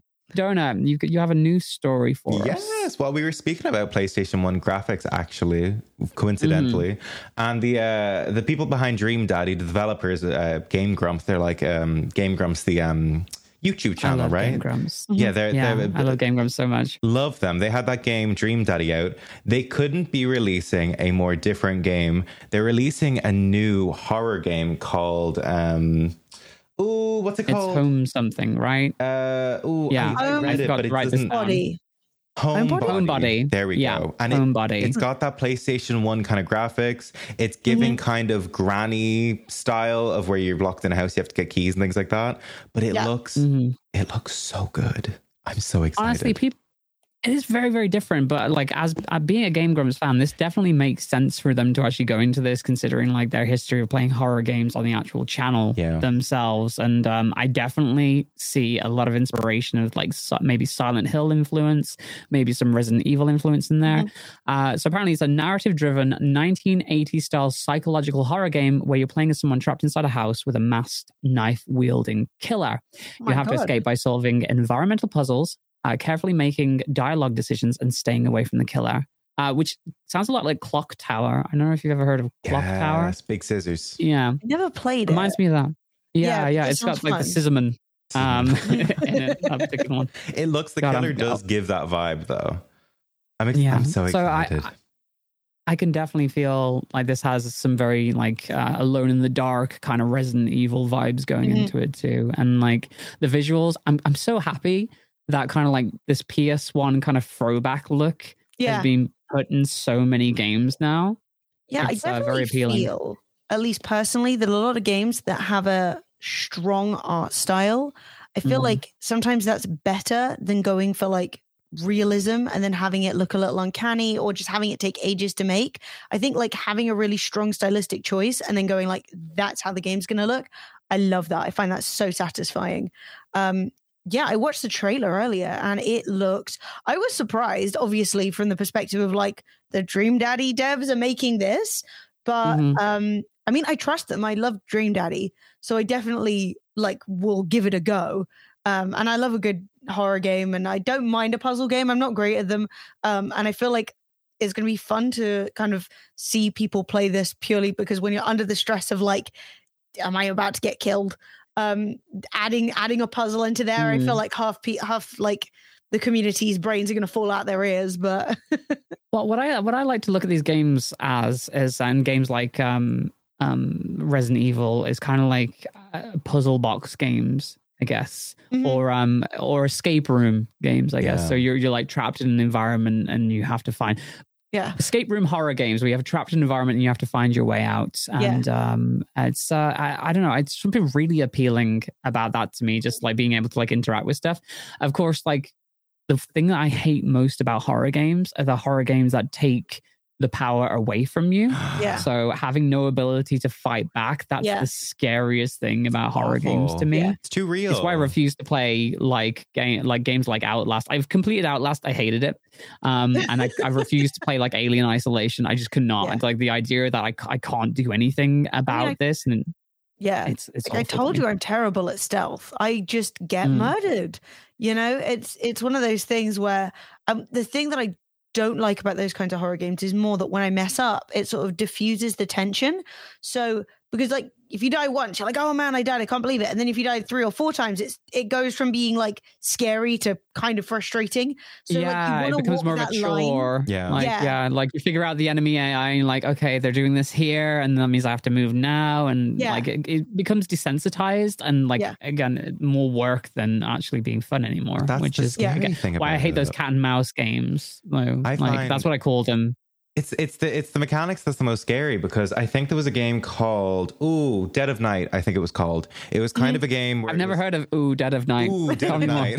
it was Oh. basically this game where you basically go in a hotel. I think you're like an Australian gal, and you're in this hotel, and you have to go to each floor and talk to ghosts about this killer. And when you mm-hmm. hear them, so it's kind of like you move your camera. Your camera like moves. It's kind of like a point and click. But you mm-hmm. you have to keep an eye out for Freddy and see when he like he might be sitting at a corner and then he can catch you. You have to hide in hotel rooms, lock the door, things like that. And it was out. I want to say about a year ago.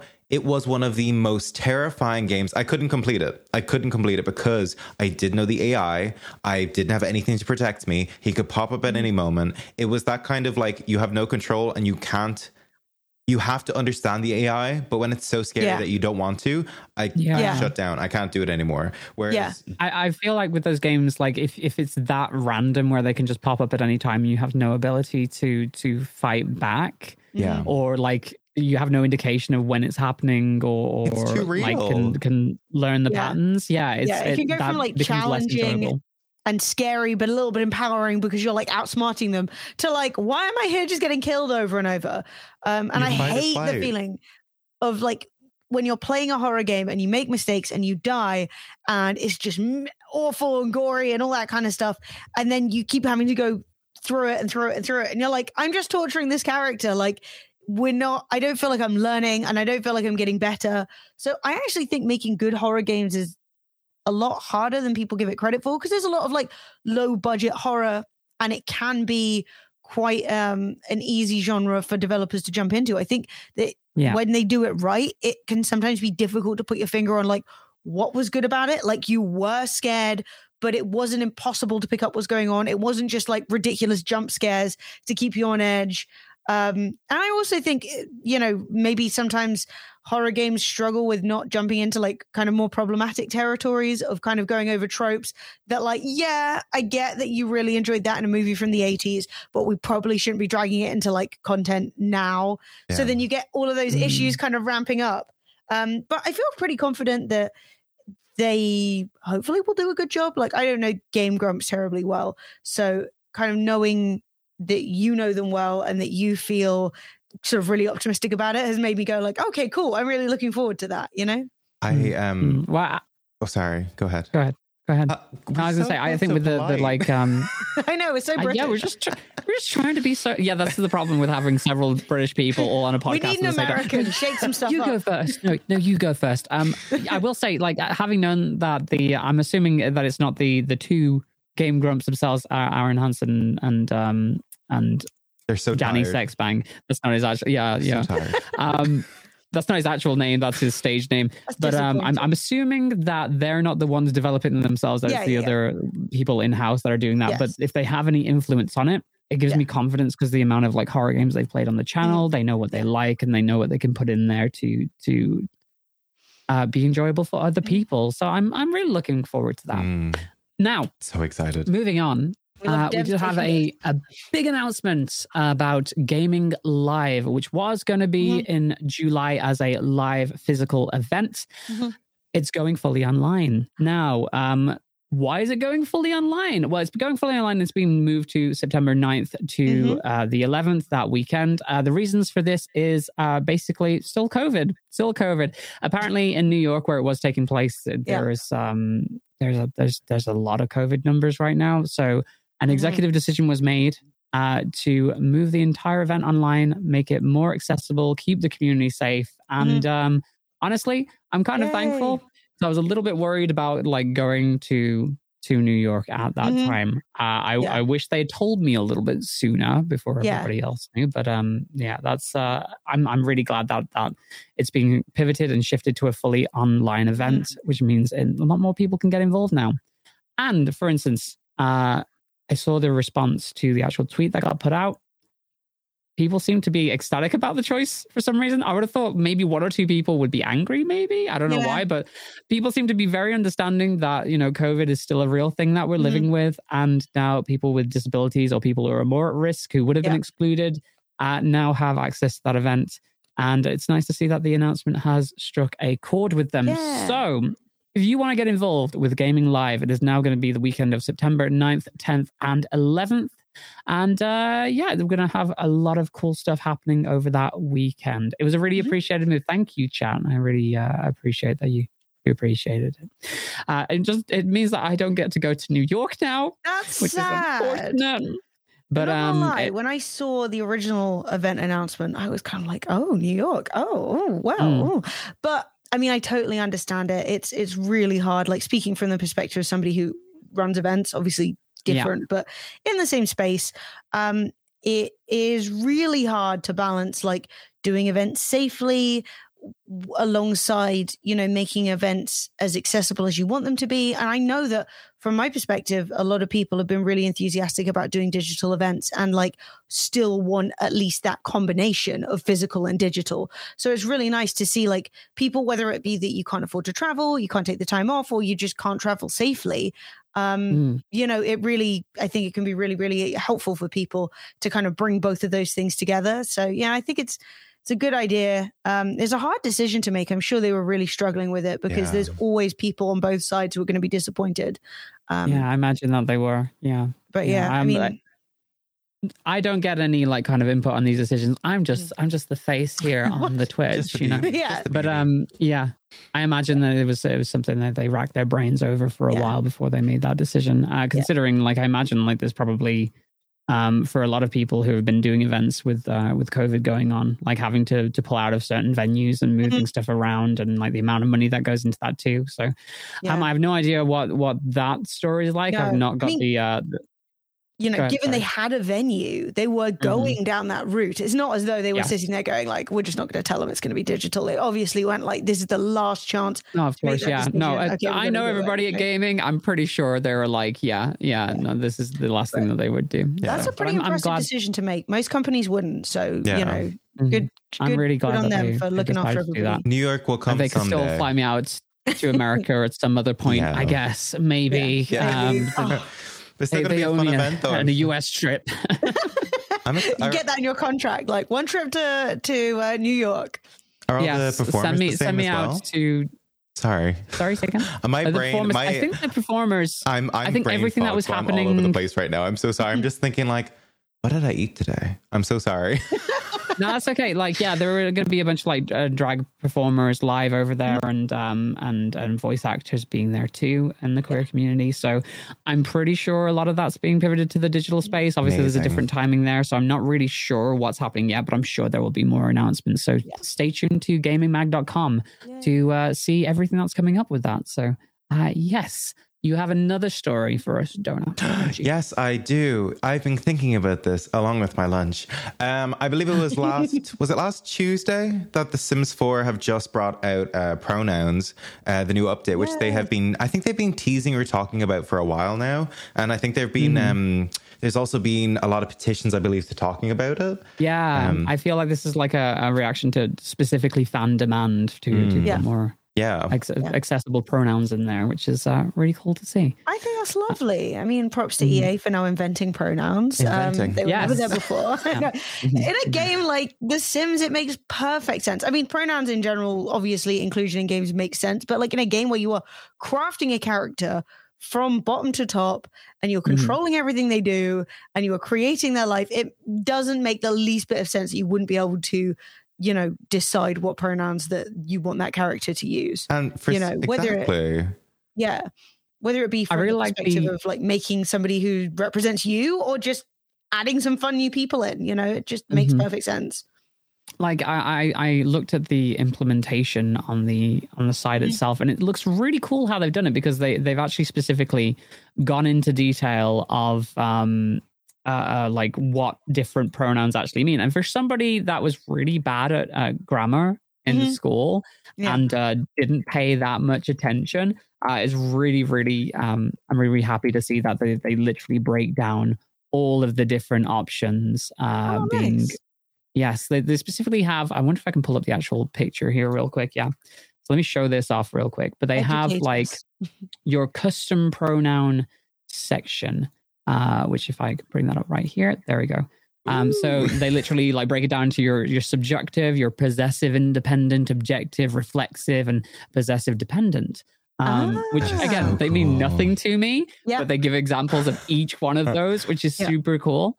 And um, and I'm very very happy that that they've uh, implemented this. It's really nice to see games actually getting with the times, Yes. uh, and I feel like The Sims has definitely been one of the games that has done that more so than any other game out there to try and make it accessible to as many people Yeah. as possible. It's And again, it makes definitely perfect sense. They've definitely been like one of the more progressive because I remember growing up being like, obviously, I had my girlfriend who was a red haired goddess who looked just like Donna, but also every so often I'd like accidentally romance a fella, and I was like, oh, Oh, my yeah. god, I'm Yeah. allowed to do it in this game. Oh my god, it was an accident Mhm. though. Oh, I would never do that.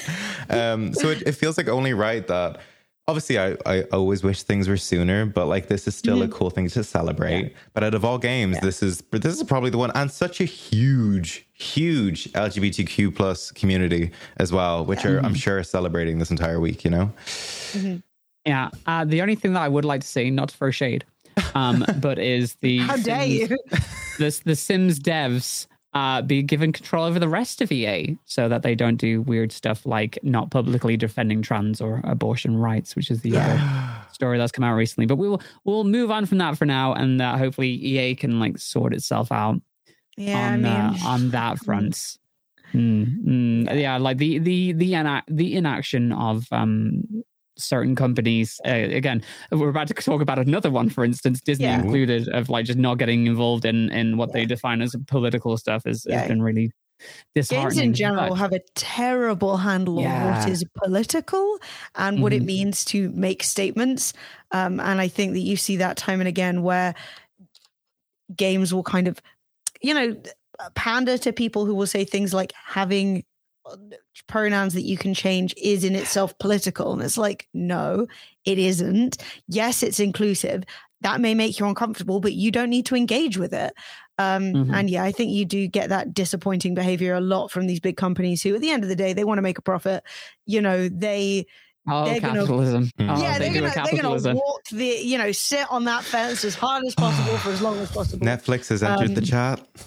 Yeah, but I think that Oh, Sims, God. you know, was always quite a, I don't know what's the word, like a, div- not divisive, but it had quite a lot of like countercultural moments in it. Like it was quite originally, like not anymore, but it was quite anti-capitalist back in the day. A lot of it was kind of like sending up that kind of reality TV, big glamorous house thing. Like a lot of the the descriptions of the products would really be making fun of them, and um, it was I really enjoyed that back in the day. So at least seeing them kind of grab hold of that, like at least we're staying with the times, at least we're being current. You know, I think that's really important. Yeah, definitely. I mean, they've they've gotten to a point where um, we talked about this like several months ago on the podcast, but they they literally banned themselves from being sold in Russia before they ch- changed their mind because they were worried about the the amount of progressive stuff that they Yeah. they're they're putting into their games, which was super super weird at the time. But um, it's it just goes to show you how how far.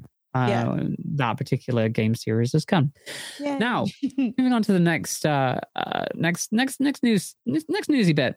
Uh, did anybody catch the Star Wars celebration? Uh, speaking of capitalism and, and Disney owning everything, and and yeah, uh, funnily enough, EA actually used to own the rights to uh, Star Wars games. I think that Oh, ended. yeah. yeah, they did. I played yeah. those. It's it's so nice that that everybody can get in uh, for for a chance to actually play the games now. I think it's like Lucas uh, Lucas Games maybe that's LucasArts working on Games, stuff. I I actually have no idea.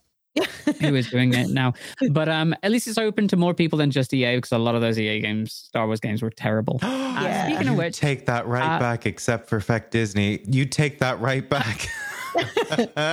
Battlefront Two was bad. was Jedi Battlefront Two? I don't know. Whichever one. I mean, Did yeah, yeah, just but like, up which- your cat- wall? It just Yeah, zoomed. I just saw cat he's going to sit on his perch. Did like a full Spider Man up the wall. Just Andrew Garfield up He the does wall. Owned He by does that. Disney. Yeah. mhm. Uh, so Star Wars Celebration just happened. They actually announced a sequel to an EA pub- published Star Wars game, uh, Star Wars Jedi Survivor, which is the sequel to um, what was the first one called? I can't Star remember now. Wars Jedi Fallen Order, I think it was. Fallen Order, yes. Thank you up? very No. much. Yes. and uh, just like the first game, I imagine this is going to be like another Dark Soulsy Metroidvania Star Wars game. Mm. Cal Kestis is making their return. Um, it's continuing the story from the first game, and Mm-hmm. Cal needs to stay one step ahead of the Empire's Pursuit. I never finished the first game, so that just sounds like they're doing the first game again. Yeah. Um, but you know, it, uh, people seem to love the first game, so that's that's. Yeah, don't no, I finish it. I didn't finish it. so- I did. I played it. I finished it. I loved it. I really enjoyed it. I think of every Star Wars game I've played, um, which is basically anything that came out in the last 10 years, it was easily the best. I mean, most Mm. of them were previous EA Battlefront games, so that in itself has, you know, they weren't great. Um, but man, I loved it. I loved the story. I loved the way that they did the sort of, as you said, Dark Souls style kind of melee fighting with the lightsabers, the way that they kind of gradually added the force um you know options uh into the Mhm. game those were really cool like all the all the different stuff that he could do and it kind of made sense as well because he was a force sensitive person who i guess hadn't worked that out yet because the jedi had fallen.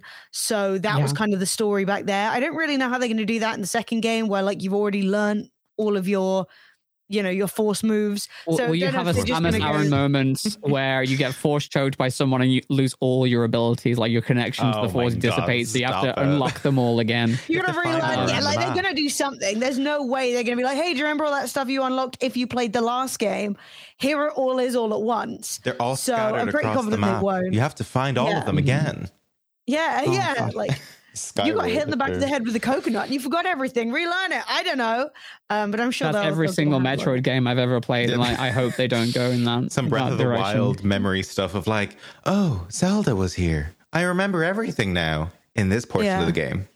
Yeah. Yeah, I'm I'm sorry, Darth Vader has, has taken your girlfriend captive and, and thrown you down a well, and now you don't know any of your abilities. So Yeah. uh, Maybe they'll yeah. just give you like a relatively long tutorial where you just have an opportunity to try everything that was in the previous game so that it kind of makes sense, you know. Mhm. Um, because I, I I think that losing that would be a real shame, and obviously all the progress you made with the character is kind of important. Um, but the trailer looked really good. I I definitely felt like I knew I'd enjoyed the game before, but I watched the trailer. I was like, oh man, I'm actually really excited to play this. It's not coming out for a year, but you know, Yeah. Can- Speaking of which, I just realized that one thing that didn't get a mention is the new Quantic Dream Star Wars game, which uh, was announced like last year, uh, Oh, with that like very cinematic trailer, and like there's just like no word of that whatsoever, which is very very not a odd. great sign. no, I mean, Quantic Dream in general is a is a little bit hit and miss depending on what they decide to to, to go with. Um, But Mm. I'm going to move away from them. Um, other news that came out from the Star Wars Celebration. There's a trailer for the new series Andor. Um, Yep. If you're not aware, that is the the character from one of the characters from Rogue One. So you kind of know how that story is going to end uh, Yeah. before it begins. Um, yeah, Mon Mothma is also going to be it. I think it's going to be about like the fires of the rebellion actually starting up. The actress who plays Mon Mothma returning from both Rogue One and um, the deleted scenes in in uh, the third Star Wars film. Uh, I can't Revenge of the Sith or whatever. Uh, but yes, I'm. My question is, it looks interesting, but does anybody really care about Andor? like, like this character from Rogue One. I don't know. I like I I I don't know if anybody was asking for this. Like Or- I, I For like a non, so I I like Star Wars, and I watched the Mm. first one of the new ones, and I forgot to watch the rest. It's been three years, four years, and um, I'll be honest with the amount. you're better of off to be fair. if honestly, if if I think from an outsider perspective, for the most part, a lot of game studios that produce a game like the the was it Fallen Order that looked beyond stunning. It looked amazing, and it was very like, um, what's the word? Uh, it's it's very palatable for people who aren't super into Star Wars. All of what you Yeah. said, Mhm. none of it translated to me. I just went Andor, Yes. Andor. Oh yeah. All of this Yeah. Andor. is just. Uh, I mean, I don't think I, I could even name you any of the characters in Rogue One. I Like don't know. I I've can't never remember the names it. of any of them. I feel oh, when you said we all I- know how that goes, and I'm like, no. Do we? well, it's because that's how basically Rogue One ends as the very first Star Wars released film, chronologically, yeah. the very first film begins. So you know oh. when Oh. like they, they help me. It's about a team Wars. that steals the Death Star plans. Yes. Yeah. Oh, cool. So it's literally the getting that information to the Why am I on rebellion here? is like the principle of the film. So like that's how we know how it goes. But I did watch that film and no, I and I did enjoy it, Rogue One that is, but I genuinely couldn't name anyone in it. Yeah. Um No. It's a decent film. I just Yes. can't remember anything about it. that, that's yeah, it was, except for it was it. decent. The but Darth Vader was- scene, that's all I remember. The Darth Yeah. Vader scene and Carrie Fisher's awful face. That's Yeah. uh CG They- face, yeah. Yeah, yeah, awful because it was CG, not because of No, Carrie no, the Fisher. Carrie Fisher, They lovely. I CG'd love her her. young, But they, and it, they it wasn't as good as young Luke. You know, yes, it was they did it a de-aging effect. But uncanny. this was several years ago now, and they didn't have like the photo mapping stuff that they Mm. have at this point. Yeah. So it's very uncanny valley. Yeah, and I don't Um, think she was a fan of being made to look younger anyway. She was kind of like, you can mind your business. This is how I look now. So I think Mhm. that it kind of like layered up. Um, but that being said, I mean, I personally feel like I've got nothing against this series. I always like to see what the rebellion are actually doing because I think that like mhm. at its core, Star Wars is quite um an interesting story because obviously you've got like the Empire and you've got the rebels, and I'd love to see more of what the rebellion actually do. Because really Yeah. all we see is like our ragtag group of heroes doing things. And then I don't know people are gonna get, you know, no, no, you see X and Y, but I feel like seeing the real like cogs of how do you fight a galaxy wide imperialist force? That's a really interesting conversation to be had. And like all of the different people with the different backgrounds with the different um you know reasons for why they're doing what they're doing coming together to kind of try and take down this one unified force. I think that's really interesting. Um i thought that was something they were going to do in the last mo- movie series when they Mhm. introduced um finn because it's kind of like he's got a whole different reason for hating the empire you know he was like taken away as a kid and they just never really did anything with it which Yeah. i thought was sad um but Very yeah i will say I do like Star Wars. I am a nerd and I have not kept up with all of the series that they have coming out right now. Like I watched what the hell's Baby Yoda? The Mandalorian. Mandalorian. I haven't watched Boba Fett. yeah, to like, be I- fair, I, have watched everything with Baby Yoda in it. Um, Boba Fett's not good. Um, No? it's, Is it it's, not? it's bad. There, to be fair, like several episodes of that are just Mandalorian season three. So you may as well go in and just watch the Mandalorian specific episodes of Yeah. uh, Book of Boba Fett because I was Maybe- confused by him getting his own series. I was like, surely this could really like how many series about a Mandalorian do we need? Like, not that I don't, Mhm. you know, enjoy Boba Fett, but um, you know, he was more of like a cult classic, and now he's become this like huge part of the lore. Um, Mm, and then I guess that's the prequel's fault anyway. So yeah, yeah, it, it I haven't caught up. I haven't watched the latest one with Ewan McGregor. Um, I- did you watch Bad Batch? Nobody watched Bad Batch. I didn't watch Bad What Batch. even I is w- Bad watched Batch? the first couple episodes. I've not It's, even uh, heard it's of like that. a sequel to the Clone Wars. It's an animated show. That Oh, Oh, I did watch Clone Wars. That was actually pretty. Mm. Clone Wars That was, was solid. So it's yeah. set- just after Order 66, Mhm. um, which is when, uh, for those of you who are unaware of, of Yes. Star Wars, not to go too deep, but it's it's when uh, basically the, all the Jedi got slaughtered by the clone troopers, and it follows like one particular bad, um, the one particular group of clone troopers which are different from the rest, and they kind of break away from from what is now being set up as the Empire, Mhm. and that's Bad Batch. Um, but I don't know, it just didn't grab me. Um, there's so much stuff now for Star Wars. There's so much stuff being announced. I mean, uh, the, they, they just announced another show called Skeleton Crew, which is one of the other announcements. That's coming out next year in 2023. Jude Law's in it. Apparently, Oh. it's about a group of 10 year olds from a small planet who get lost uh, in the galaxy far, far away and have to find their way home, maybe. I don't know. Maybe it's, it sounds like Voyager. It sounds like Star Trek It's- Voyager for some reason to me. I Yeah. worry But it's, that um, it's that getting. That actually does sound like Voyager, and I'm therefore Mhm. into it. Yeah, but with kids, Voyager with kids. I'm not Oh. mm, with with Jude Law as well. I'm not sure. Ten year olds. Jude I- Law mm. wants so badly to be like a major name in a big brand. He's like, come on, somebody Mm. make a. He wants. He wants a little him. action figure. You know, I can feel it. Oh, definitely, definitely. He's like, give me the money and let me retire. No, I'm just kidding. That's taking place around the same time as uh, the Mandalorian and Ahsoka, so it's post Return of the Jedi before the the the last trilogy that came out. Um, but yeah, the problem that I'm seeing right now, and of course they also showed off like Mandalorian season three footage, but that hasn't been released to anybody else yet, so who cares? Um, the problem that I'm seeing right now is that there's such an oversaturation of Star Wars content. I'm Mhm. very burnt out on Star Wars. I've been burnt out on Star Wars since the um, Rise of Skywalker came out, Mhm. and after like they messed that whole trilogy up. Um, yeah. I'm just like the Mandalorian was fun. I love the Mandalorian season one. I Yeah. kind of like the Mandalorian season two, but like I'm so burnt out now, and the the leaning on nostalgia for every single project Yeah. is just too much. Like Dave Filoni, um, has got some really great ideas about what to do with the series, but Mhm. as soon as it started going into oh now we've got Luke Skywalker coming into the picture, and and now we've got like Boba Fett back in here and Ahsoka, and it's like I don't really care. I just wanted like season one of The Mandalorian was so much better because it's just these Mhm. interesting stories being told without having this massive connection to everything else. yeah. Um, and and it had the chance of actually like telling these unique stories that Yeah. didn't involve space wizards with laser swords. And I've just, I just, I just don't have faith in the creators right now to put together something good and fun and You know- unique and original. Isn't it I out like- of Lucasfilm's hands now? Isn't it? It's like out of theirs. It's, now well, it's passed still under. Lucasfilm, but it's not. It's not. Um, it's not George Lucas anymore. So Disney bought They're up milking. Lucasfilm and and Yeah, they like paid whole him to franchise. stop. they were like, Yeah. sit down. You've you've done enough. Let us milk And they this. literally Let us milk this. Threw away his ideas for the sequel films, which is No. Noted. Um, but yeah, I mean, I watched Obi Wan. I watched the first two episodes that have been released so Mm. far, and I enjoyed it. Um, it's interesting where they're going with it. There are some weird choices that they've made in that show.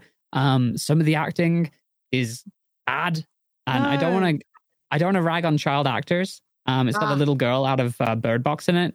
Um, I won't spoil who she's playing, but um, I, I, a lot of people saying that she's great, and I'm just like, I don't. This, there's so many unbelievable moments. Like she's running away from some people, and it's like these people could literally just take two steps and just grab her. yeah. Uh, it's it's a little bit out there, and um, some of the directing choices they they have for one of the new characters, I can't remember who they're called. I they're Vath something like the second sister.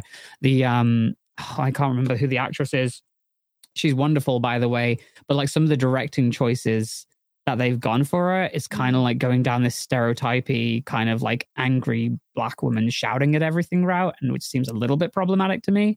So that's kind of like not gelling with me too much because like Mhm. with villains, it's always more. There's this actually one scene uh, which she has, which is done amazingly, where she's not screaming her lines. She's just like talking, um, walking through a hall with her lightsaber out, like approaching Oh. somebody, and she's speaking very calmly and just about stuff. And she's so intimidating, and Mhm. like versus everything else that that was up to that point. I'm like, yo, this character's great. The like scene is great. that I love this. Yeah, Yeah. let that happen. She Let her the one be- in Queen's Gambit, right? Yes. I- what was her name? Sorry, I forget. Moses. I'm terrible with names. Moses in We'll, Ingram. we'll look it up. I loved her in We'll Queen's it. Gambit. We'll fix anyway. it in post. Loved her. yes, we'll fix it in post.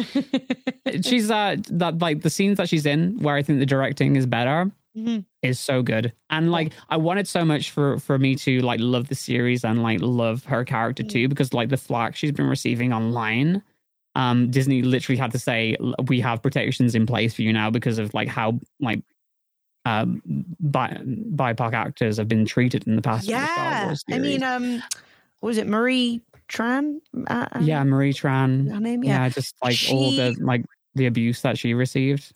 Diabolical and ridiculous. I do think that people need to understand that characters aren't decided entirely by the actor. The actor Yeah. has to do the script the way the director wants. Mhm. And that's literally the job. Like, I definitely agree. And I think that sometimes um, and it's not just Star Wars, it's really any of these like big brand shows. They can really distrust their audience to like understand this character is scary without shouting. Like, oh, oh, shouting can be involved. It's not like a no shouting situation, but like if we make you yell all your lines, then we know you're really scary. And that can be a real disservice to the actor who could probably do a more nuanced job and the Mhm. audience who are like, yeah, okay, I get it. You know, she's a bad guy, she's scary. So I don't need her to be at like absolute 100% rage at every turn. And I think that can be really disappointing. And hopefully, maybe uh, if the series does well, you know, and her character makes it to the end, you know, we could see like that moving in a more nuanced direction. But Oh, it seems like every time they start to go down that route where they're like, oh, we could give a character that's got some actual little bit of depth, a little bit of it's like, no, no, no, just jump back into like the stock. This is what's worked in the past. And that's always Mhm. kind of a bummer. I, I will say, like, um, I, I love the direction that they're going with that particular character. And again, I don't want to get too far into spoilers, but if you pay attention to the start of the series, like, potentially her backstory could be very, very intriguing. And Mm. I'm very, very invested in finding more out about her character. You- now you've given and, them like- another idea for another series. Look, don't say it too loudly, or they'll be like, it's I, I think I think that will be explored. I think the way that they've set it up, it will be explored in this series as well.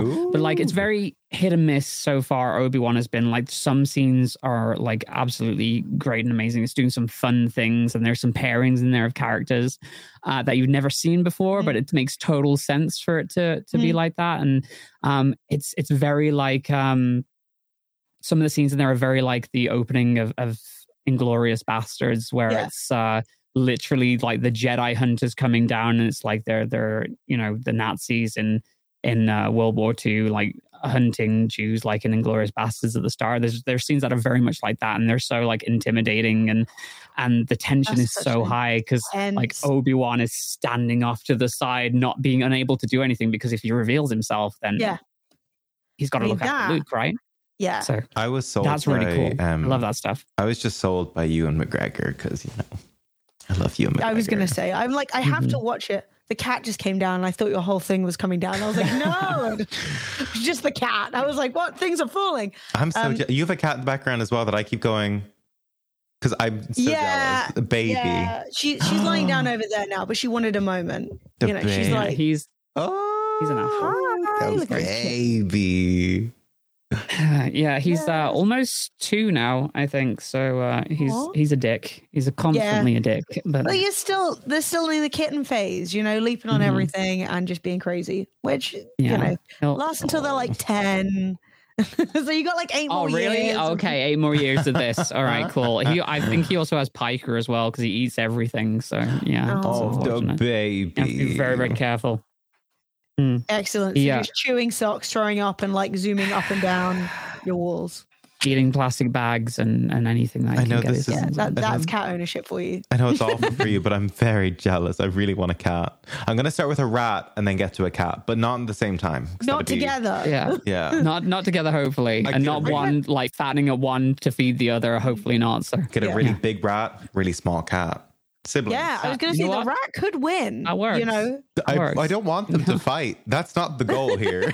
I'm not raising competitors right now. we're coming around to yours for some like bizarre cockfighting experience. Like you're like, no, these are my pets. Stop. Um, um, yeah. But anyway, uh, yes, I've of course, good things about Obi Wan rats.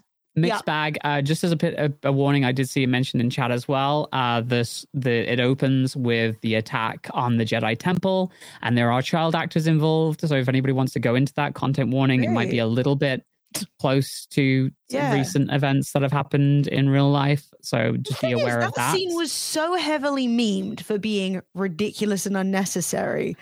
Mhm. I don't understand why they would go, now that, now that's an area we want to retread. You know, it just like, we get it. We know what happened. It was diabolical. And I feel like Mhm. you could maybe imply it without being like, you know, but Well, I, I feel like the reason that they've put that scene in there is because w- probably one of those child characters is a character grown up 10 years later in the actual story. so you need gonna show on- the like the trauma. And yeah, Yeah.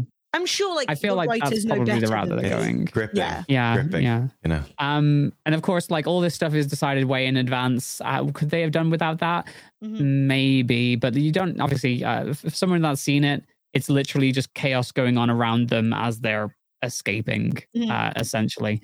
Um, but it, yeah, I didn't even think about it at the time. I just watched it and like it didn't even click to link the two things. But like, obviously, Yeah. if you're if that's on your mind, just go in knowing that there there is Yeah. again essentially the assault on the Jedi Temple. There's probably a skippable scene. If you understand what's Yeah. going on, you can just move on Totally. past Yeah. that. But like, and I believe they added a content war- content warning in retrospect now, which is Oh, amazing. Okay. fair enough. yeah, because I think for a lot of people, Star Wars is very much, even though obviously it's got a lot of very serious messages in it. uh, You know, a lot of it is um some real escapism. So you, it's yeah, quite it's escapist kind of be like, isn't it? you know what? I want to see Obi Wan running around in the desert, um, but like realistically, yeah, as a Jedi living out on your own, cut off from everybody, it you know, there's probably going to be some real tension and real fear there because like he just lived through probably the most traumatic thing you could. So, Mhm. you know, you've got to make a balance of that. Yeah, yeah, definitely. Um, I'm I'm aware of, of of the time that we've been taking for the Mhm. podcast, and this has been brilliant so far. But we're going to jump into a, uh quick ad read, and then we're going to get into your interview. Enough Star Wars talk. Star Wars is going to be. Star Wars in episode. Uh, right, just as a reminder, uh, if you are listening to the podcast for the first time, you're watching the show. Uh, make sure, are you watching it here live on Twitch? Make sure you hit that follow button so you can catch all of our shows. If you can't watch live and you're watching, well, and generally you just want to catch up on all the other shows in general, uh, you can always check out our YouTube channel and catch up on everything that you've missed, whether it's our weekly queer charity hangout, Let's Go Gaming, or all the wonderful events coming in this year's DigiPride, which starts next week. There is something for everyone. So be sure to hit that follow button. Yo, okay. Woo. So, Emily, it is time for your spotlight. We're going to get to know you a little bit more. Uh, so, Dona has the first question. Hi, I'm Dona, and I have the first question. Uh, So we're going Oh. to start off with a super easy one, and you mentioned like briefly part of it earlier. Um, but how did you get into streaming? Because I know you mentioned Fred introducing you into games more so. Mhm. So how did that start? Did you start together? Did you start separately? How did that all happen? Um, about not joking, nearly 10 years ago now. Um, I, uh, so Fred and I had known each other before, um, back from years ago. Uh, and then I'd gone off to uni and then I lived in San Francisco and all that kind of stuff. So when I came back, um, we reconnected, uh, via the wonders of Facebook. um, and he was like, Would you like to go out and see Star Trek, the new Star Trek film that was at the time? And I was like, Yeah, sure. Um, and we kind of, you know, had a little thing for each other, but nothing too crazy. Um, but, you know, it was like, Oh, maybe something could come of this. So we meet up, and he's like, I do this thing called streaming. Um, on this website, and you can play video games. And I was like, yo, I love video games. And as I said, like I hadn't had much opportunity to play before. So yeah, um, I was really interested in it, thought it was cool. Um, and when I used to go around to his when he was streaming, um, because it was, you know, classic back in the day, he only had good unthrottled internet in the middle of the night. So I would be sitting there in the background, like eating cereal on the bed, um, and um, just generally enjoying the idea of it. But I didn't really want to have like step in because at the end of the day, it was his thing. And, you know, I, I didn't know his friends that he was playing with and stuff like that. So over time, his sort of group of friends that he was playing with kind of fell apart. And I started just sitting in with him when he was streaming because he was streaming more on his own. And it was kind of a little little isolating. He didn't have as many people to chat to. Um, and he had a really busy chat, but it was hard to like connect with people. So Hmm. I sat there on a pillow next to him and I read comments in chat and he played the game and I was like, oh, such and such has asked this. And he would answer questions and um, I loved it. I just loved streaming. I love talking to people. I love the like interactivity of it. I'd always liked content creation, but like jumping into a, li- a busy live stream was insanely cool. So um, I never really had any intention of joining, but I didn't have uh, a job at the time. So I was doing job seekers and then coming home and cursing out job seekers on the stream.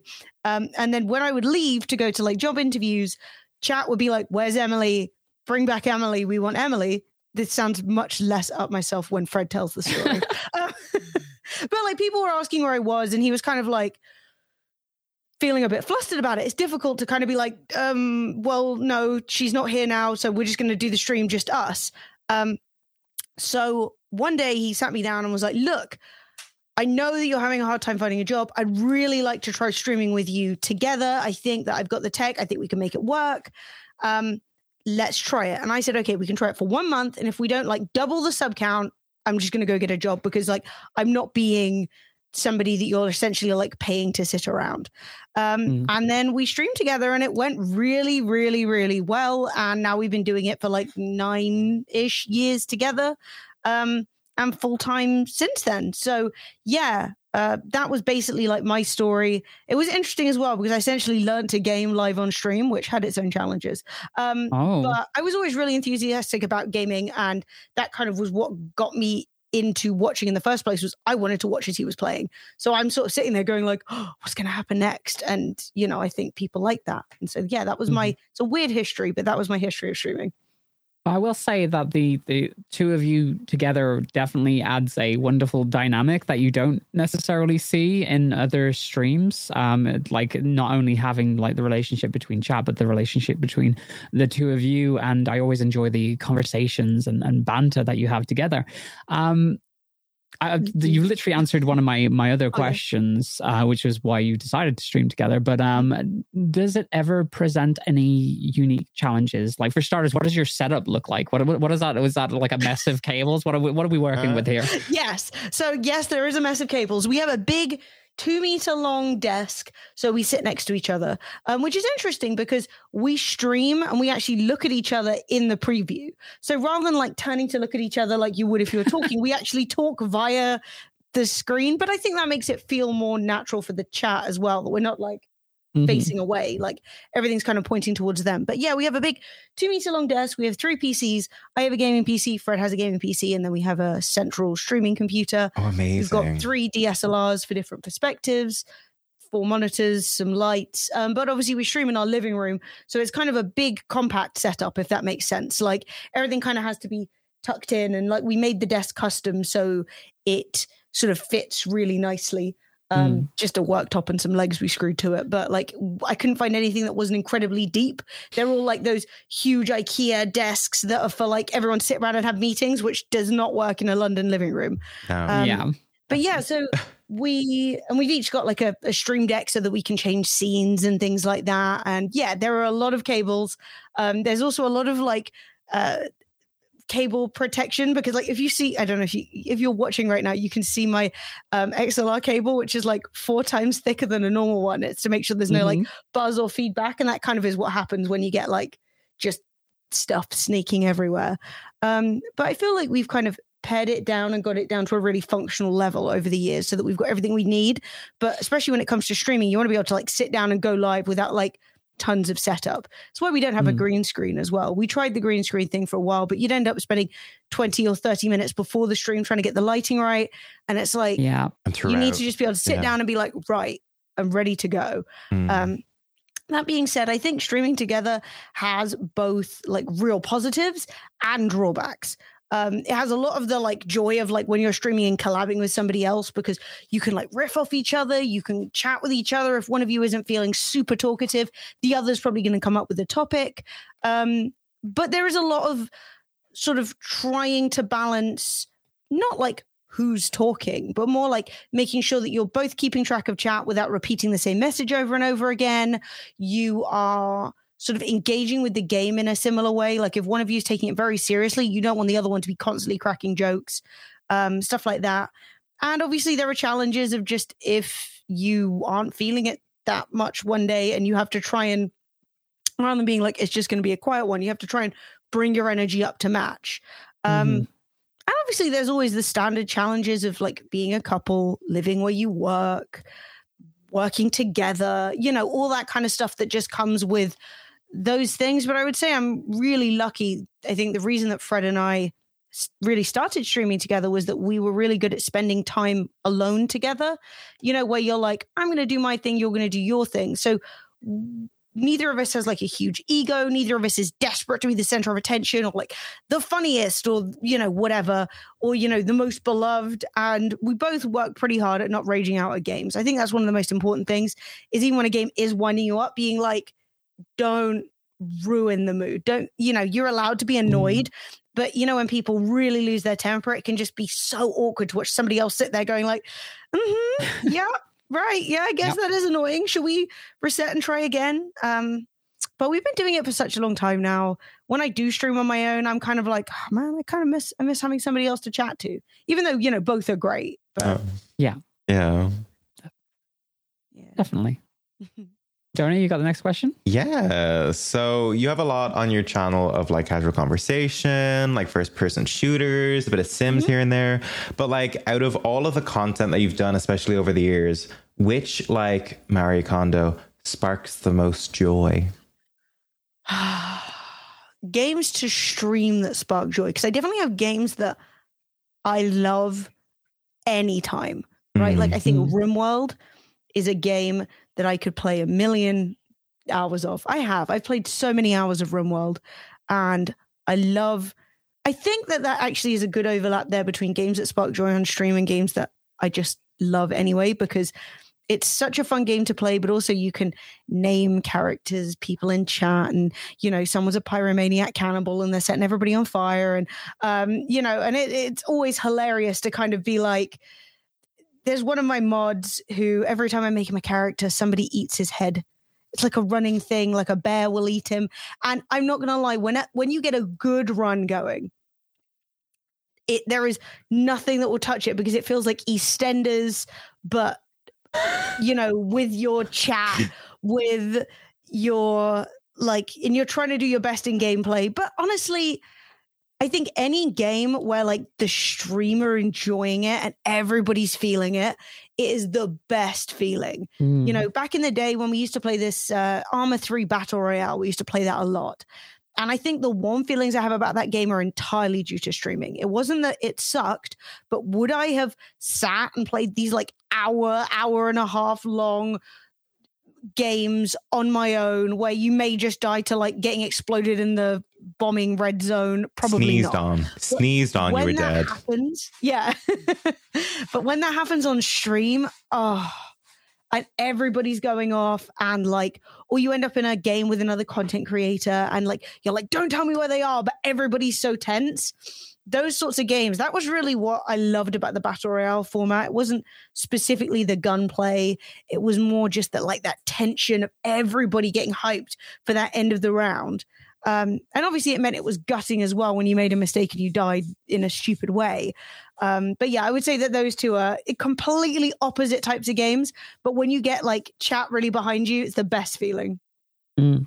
Mm. Oh yeah. Oh yeah.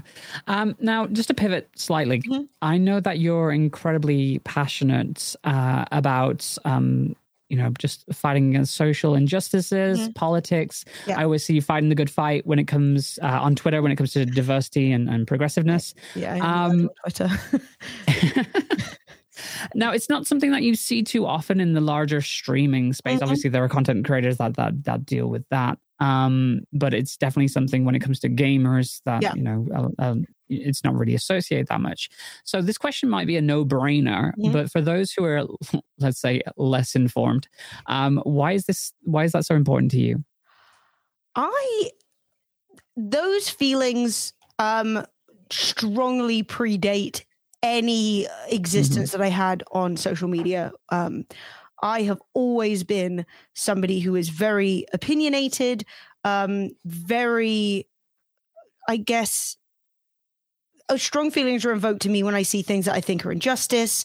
Mm-hmm. Um, and I was, when I was a little kid, I was maybe 12 or 13 and you know when your family would give you easter eggs it was when uh, free no fair trade came out and um, I was like, look, if I'm not getting fair trade Easter eggs, I don't want them. I, I'm not having eggs made by people who aren't paid.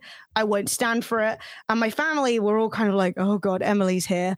Um, and so that's always been the kind of person that I was. And it drove my little sister mad because she was like, no, I still want the Easter eggs. Like, please, you know. And I was like, look, I appreciate that the fair trade one's more expensive. So just do not buy me any eggs. And she was like 10 and like, come on, I want a crunchy. Um, so I've always been that kind of person um, to a fault. I was very much the person that like when my friends would make jokes that I thought were not reasonable, um, I would always be the one that was like, "What the hell did you just say? Stop that at school," which wasn't necessarily the best way of like maintaining friendships. Um, but you know, generally people at least were kind of like respectful of like, I wouldn't say that around Emily because it's just not gonna gonna go down well. Um, that being said, you know, I also you know, I'm a I, I studied politics at university, so that was a special interest of mine. I you know, was really into that. I'm also bisexual. So, like, that played into it and the feeling of like when you're starting to develop you know your your feelings and your interest in trying to date people and seeing how differently one side of my you know attractiveness attractiveness um you know my the people I was attracted to were treated versus the other side. Um, you know, there were just so many layers there. And so it's just never felt natural to me to be quiet. And especially in the games that I started playing that I kind of came up in on Twitch, which are very much like military simulator games, um, you know, DayZ, um, Arma, all that kind of stuff. The community was very much like very militaristic older guys. And mm. so I would just straight up be like, no, like absolutely, we're not having that. Like we're here to have a good time. We're here to play games. Everybody is welcome. Um, and so yeah, I mean, I, I think it's just kind of just been my personality, and I've never been keen on changing my personality for content creation. You know, you get yeah. me, and hopefully you like that. And if you don't, that is okay. Yeah, definitely. Like one of the things I appreciate about streamers is uh, streamers who are their authentic selves and and do not uh, you know change themselves in order to try and fit some kind of mold because it can be so easy with like the mm. gaming community as well to, to try and like censor the things that you mm. say to mm. capitulate to a bunch of idiots essentially yeah um because there's yeah. so much of that in in this industry too like yeah. just just people who are so intolerant about yeah. other people it's, and just just yeah, sorry. Go ahead. Go ahead. No, I was going to say it can be can be damaging to the brand too. Like I was always very upfront. Mm. I mean, the first place I really loudly came out was on Twitch, um, in the sense that I kind of was like, I didn't see a lot of LGBT representation. And I'm not saying I'm some huge representation, but I was kind of like, I'm not standing for that. And I know that we appear heterosexual, but we're not. And that isn't my my life. And so I don't I don't want to hear this stuff. And I want you to respect the fact that you know, the relationship that I'm in does not represent all that I am. So I need you to understand that we can all have a good time together. But I, and I think for some people, it kind of surprised them and it sort of broke down some of this a little bit, some of the stereotypes that you get around bisexuality, around LGBT people. Because um, I think bisexuals get their own special little box of like, you know, oh my God, you're in a monogamous relationship. That must be impossible. And you're like, mm.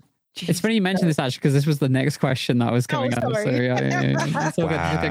Keep going, keep going, keep going. Yeah, no. So the I feel like there was one other thing I was going to say, but now I've forgotten what it is. So maybe we'll let it fly. Um, but yeah, I, I just I just think that that you know that kind of presentation just it it started right at the beginning of the stream, and so it's not changed since then. Mm-hmm. Amazing. Cool. Very, very cool.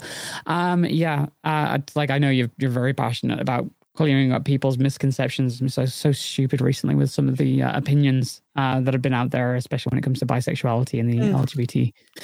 LGBTQ community. Uh, but let's pivot again uh, to something very very different. Yes. Uh, so you and Fred also run the Twitch London community meetups. It's the yeah. London-based community meetup. Yeah, it's mm-hmm. absolutely fantastic. I've been several times. Uh, the, I, I, think I went back. Did that start in 2017, 2018? When was that? I, ooh, let me try and remember. I think it was like 20, 2017, I think. Wow. It was basically whenever TwitchCon 2 was announced, and it was announced mm. in California again. And there was a real like wave of disappointment from the EU where people were like, oh, we're never going to get to meet up. We're never going to get to see each other. You know, a lot of communities that didn't necessarily exclusively revolve around gaming were like, we don't go to the gaming conventions. I want Twitch. I want a Twitch thing and I want it here. Or people who were going to gaming conventions, but were like, I'm really only going to the convention to see my friends. And, you know, there's not that much draw there for me. Um, so I tweeted out and said, like, hey, would anybody like to meet up at a pub? And then like 650 people came. So that was, yeah, so that was like mm-hmm. 2017, I think. But whenever TwitchCon 2 was. Sorry, uh, just to interrupt real quick. I've got a little emergency. I'm going to go take care of that, but keep going. This is brilliant. Two secs. Sorry. Oh, no. uh, just shoot the, the, the she for the, for the time being. Sorry about this. No worries. uh, um, um, did you do you have another question, or should I just carry on waffling about being bisexual? I mean, they're all kind they're all kind of based around Twitch London, but like, um, Yeah. how did that like progress into what it is now? Obviously, bar what's been happening over the last three years. How is how is up until 2019 been with that? Um, yeah, it was something that basically I wasn't really expecting it to become like a big thing. Um, not that I was against it, but I was kind of like, we could take out like half a pub and have a nice time. And then, yeah, loads of people came. Um, and so subsequent to that, it's been constantly like trying to play catch up um to that like experience and for the first like two three years i basically did it on my own and i completely lost my mind Mm. it was so stressful and I was still streaming full time. So I was trying to arrange this like big event and then, you know, stream on top of it.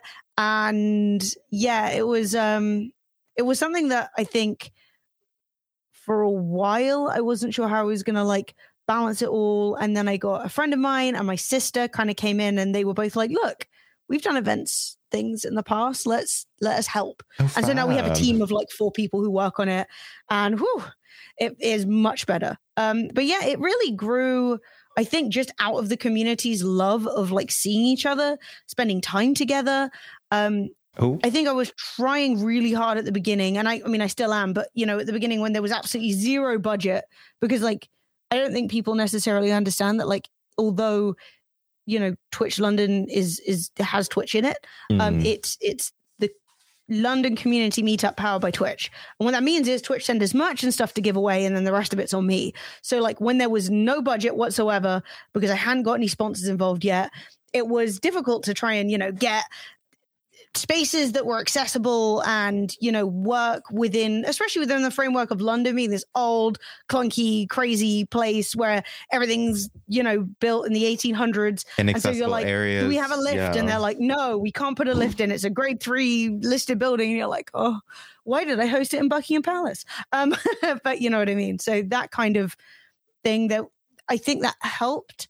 Um, and I've also, again, with being very vocal about the issues when people have bought things like issues of, you know, I don't feel be safe being around this person. I've always taken a really hard line on that. And I think that that's also helped because, especially initially, I was worried it was going to be all just like the dudes and we weren't going to see anybody else kind of joining in. And so over the years, like the community, um, you know, represents Twitch a lot more. It is a lot more diverse. You got a lot more women. You got a lot. You got a lot of everybody, which I love to see because that does show me I'm doing the right thing, even if it's not always you know perfect. Um, that I am cre- kind of creating a space everybody can hopefully have a good time in. Um, Amazing. Awesome. Awesome. Sorry about that. You're No right. worries. I will apologize. Um, when you have a, uh, a, a a cat litter tray not too far from you, it creates problems sometimes. Uh, that hasn't happened before, so that's uh, wonderful timing. For obviously, wait cat. for the podcast. well, Yeah. Anyway, I guess that would have been awful otherwise. So thank you so much for your patience. no worries. Um, great. yes. Okay. Of course. did you?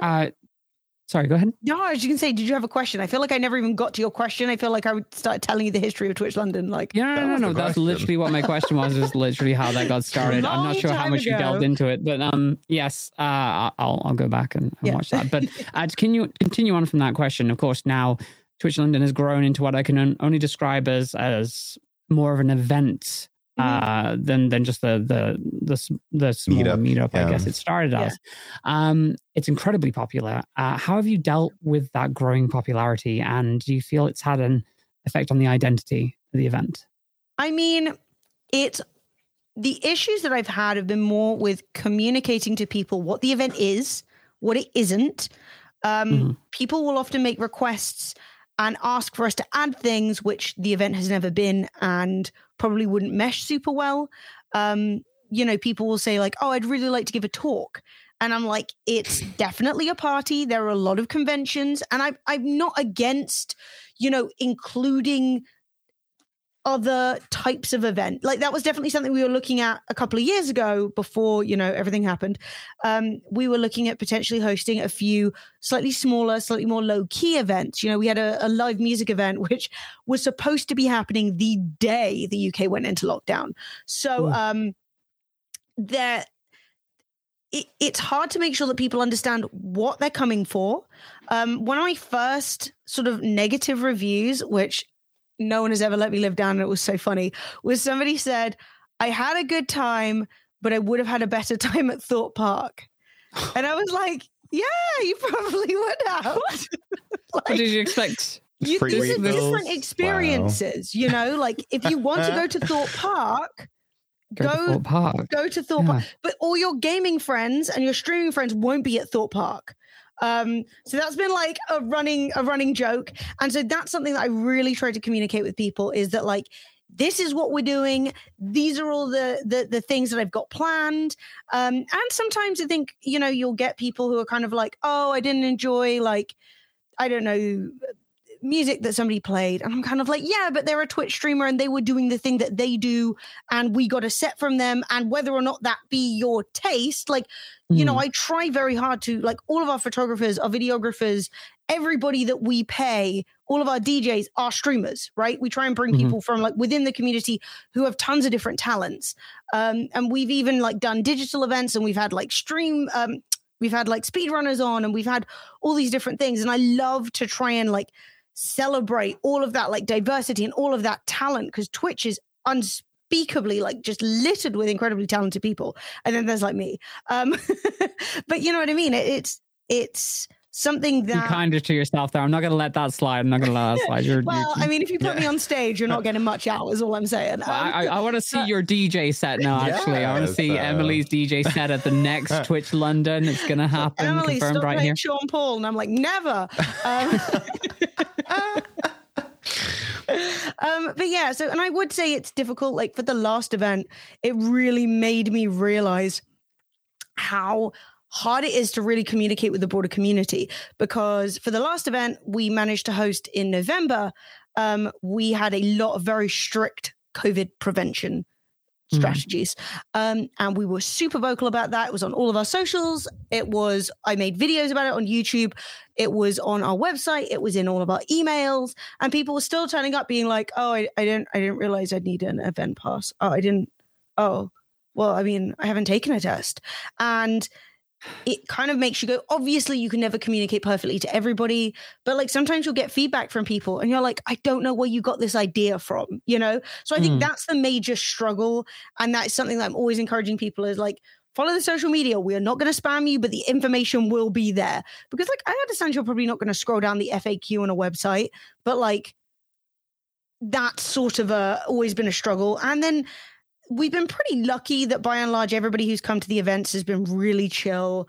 Um, the DJ, not the DJs, the security are always like, "Oh man, your crowd is so nice. They're so chill. They're so friendly." But you know, which is fantastic. That's exactly what you want. Um, and it's only because of the community's good behavior that we still get sponsors and things like that involved. Because if it ended in this like completely raucous mess every time, people wouldn't they wouldn't want to come. You know, they wouldn't want to sponsor. Um, but I think sometimes people don't understand that. We actually had a Twitch partner years ago who um we had these community boards that you could like write messages and your name on and people used to like take them home. They were really cute. And so like somebody took a pen and then wrote on the walls in the bathroom. So in the venue come up to me and they're like, somebody wrote on the walls. And then but they wrote their name. It was such Wow. Whatever. I mean, it the, was bu- just the like balls on that you're like, person, what are you uh, doing? but not the brain, obviously. Yeah. So anyway, it it was actually I think this person It was, like- wasn't me. It wasn't No, me. no, no, Just, no, no, I, I was like trying to dodge talking down about them too much, but I think it was Hmm. actually somebody who later has been um, deleted from the Found? internet. So I need to be a Oh. bit less delicate about it. Um, but you know the the situation with that is that sometimes it's hard to communicate to people. It's me. It's it's it's we are the community. Like if we don't if if it doesn't go well, if we're not trying to be respectful to each other, mhm. It won't continue. Um, because I think people think like, oh, it's just Twitch, they're throwing loads of money around, and I'm like, no. um, but that being said, I've been incredibly lucky. There's really been like no major downsides. Any issues we've had are usually with venues and people being pains on that front. Mm. Um, yeah, I remember there's the, the horror story you told me about one of the venues as well. yeah, Um, yeah, just- yeah. just- people just people really like that over. venue too. So they're like, why don't we go back? And I'm like, they scammed me. Um, Yeah. but you know, I can't wait for the autobiography. I'm so excited. So know, like Twitch London, all the secrets. Um, that, that'll sell well. I love that. Now, like you, you kind of touched on it already because you mentioned the first day of lockdown being literally the day you were meant to have one of the events. How has been? Because you mentioned having one. Was it October, November, October, November, yeah. November. How was that planning amongst everything that happened, which was just 2020? So we had been doing digital events monthly to try and keep things ticking over. I just opened an office to organize from. Yeah, it wasn't the best Ah. typing. Um, so we were like, yay, bankruptcy, let's go. Um, no, so it was stressful. You know, um, it was one of those things where it was bad for everybody. You know, I can sit back and say, Mhm. oh, it was so bad, but like the community were amazing. We really pulled together. We did some really cool stuff digitally, which I was really happy with. We got involved. We got a lot more talented people involved, and it was especially cool because that was where we really started moving into like playing live music, um, which was something that we were trying to do just as lockdown happened. Um, and I mean, I was incredibly lucky because, like, to add to like the drama, we decided a week before we weren't going to host the event. It looked as though it wasn't going to be safe. Um, so for that event that we were going to host, we had had a ton of things in place. Hand washing stations and um, questionnaires before you could go in to see if you're high risk of having covid because obviously this was long before testing. Um, and then obviously it got to a week before and we were like i don't think we can do this. So we said no and we told the venue and the venue said cool but you have to pay the whole minimum spend so i was on the Mm. hook for like 20 uh, 36 grand 26 grand i can't remember and i said oh, I don't know. We'll worry about that later. I was basically like, we cannot do the event. Call it. Um, so they Mm. were very much like knocking at the door for money. Um, and then the so the day the event happened, that Saturday, Boris said, "Nope, you can't do events." And I was like, "Oh, I think I'm off the hook," which was great because I don't have that money. There was, I don't know, Yeah. I was, I was in a very much a rock and a hard place where I was like, "Well, I can't possibly run an event where I don't think it's Mm. going to be safe. I'm not spreading a."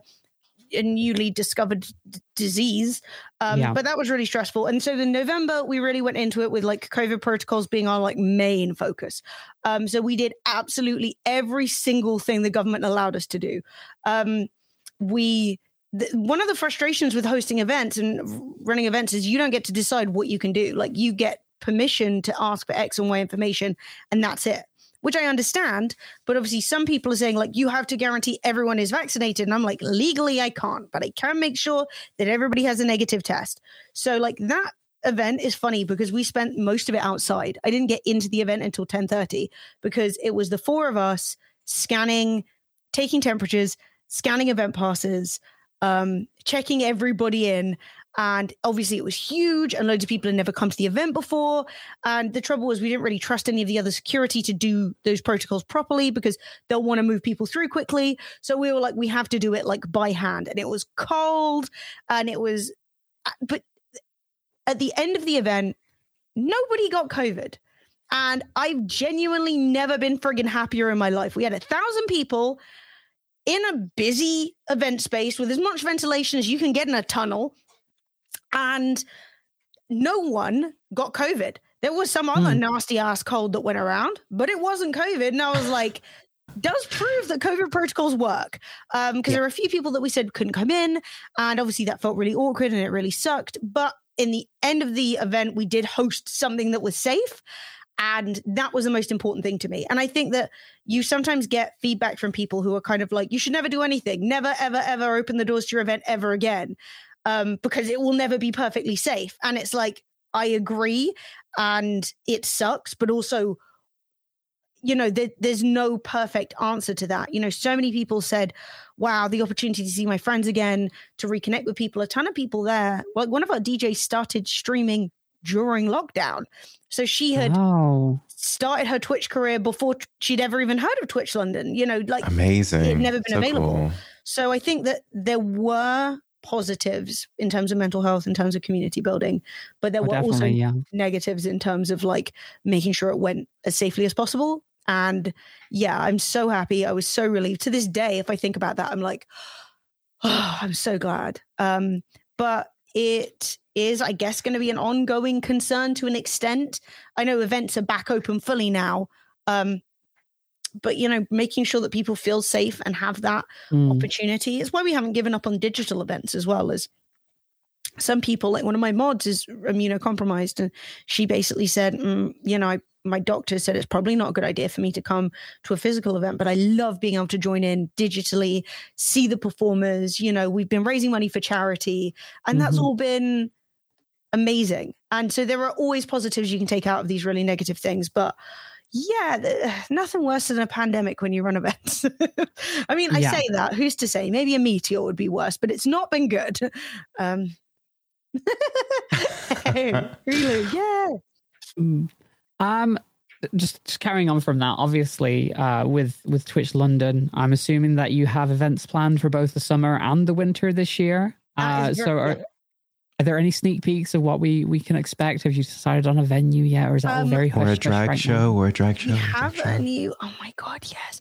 No, please, because the thing is, back in 2020, we were like, right, we want to do our two big tentpole events of the year because we have to do two. That's my contract with Twitch. There has to be two physical events a year.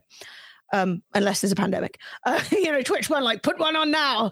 Um, but I have to do my two events a year.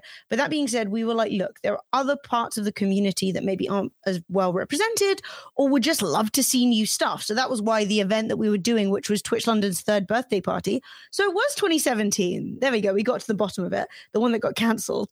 Um, Yeah. That was supposed to be an all live music event. So we were bringing in all kinds of musicians from all over the country and they were coming, they were going to play sets. And so that was going to be a very different vibe. Um, there's been discussion about doing ASMR events. There's been discussion about doing like, like, you know, something that's like very like holistic and relaxing. Like there's no planning for what it would just, we just, you know, you throw things at, Unique. like the Yeah, um, dartboard, so to speak. You're like, what do people enjoy? What can we do? What might be interesting? Um, that's where the VIP event, which happened the day before, came from. Was people were like, we want to meet the sponsors, and so I was like, right, let's get the people who are going to benefit from meeting the sponsors to meet them. And you know, I want to help streamers get sponsorships and stuff like that. But I'd love to do, you know, something that was like a drag or burlesque show. I'd love to see like different directions that we could, you know, bring the community because there are tons of different people who aren't gamers, who aren't like who do different things on Twitch that are fully are still streamers. That'd be you know? fab. Yeah. Yeah. So yeah, I would love there's to hot do tubs that. all over the Oh, that'll, that'll, that'll work. but that being said, obviously, you know, there's there's always boundaries of like what is appropriate for Twitch, so what is appropriate Mhm. for you know all that kind of stuff. You know, I'm not I'm not here to like host things that Twitch wouldn't be thrilled with. Um, but I think that I I am doing the summer and winter events again. I want to move in the direction of doing more things. There have been conversations, um, but the summer event is definitely coming. There should be an announcement soon. We have a brand new venue that is awesome. I am really excited about it. I think that it is providing all of the things we like in a summer venue. You know, you want indoor space, you want outdoor space, you want to make sure that um, you know, you've got, and that's also a great thing for like COVID safety. People who feel more comfortable being outside. I totally respect that. Um, you know, you need space for sponsors, you need space for music, you need, and so this venue just felt like it dropped out the heavens. We went to see it, and it's great. Um, but that's all I can tell you about that. We do have a date. Hopefully, there should be an announcement soon. TM.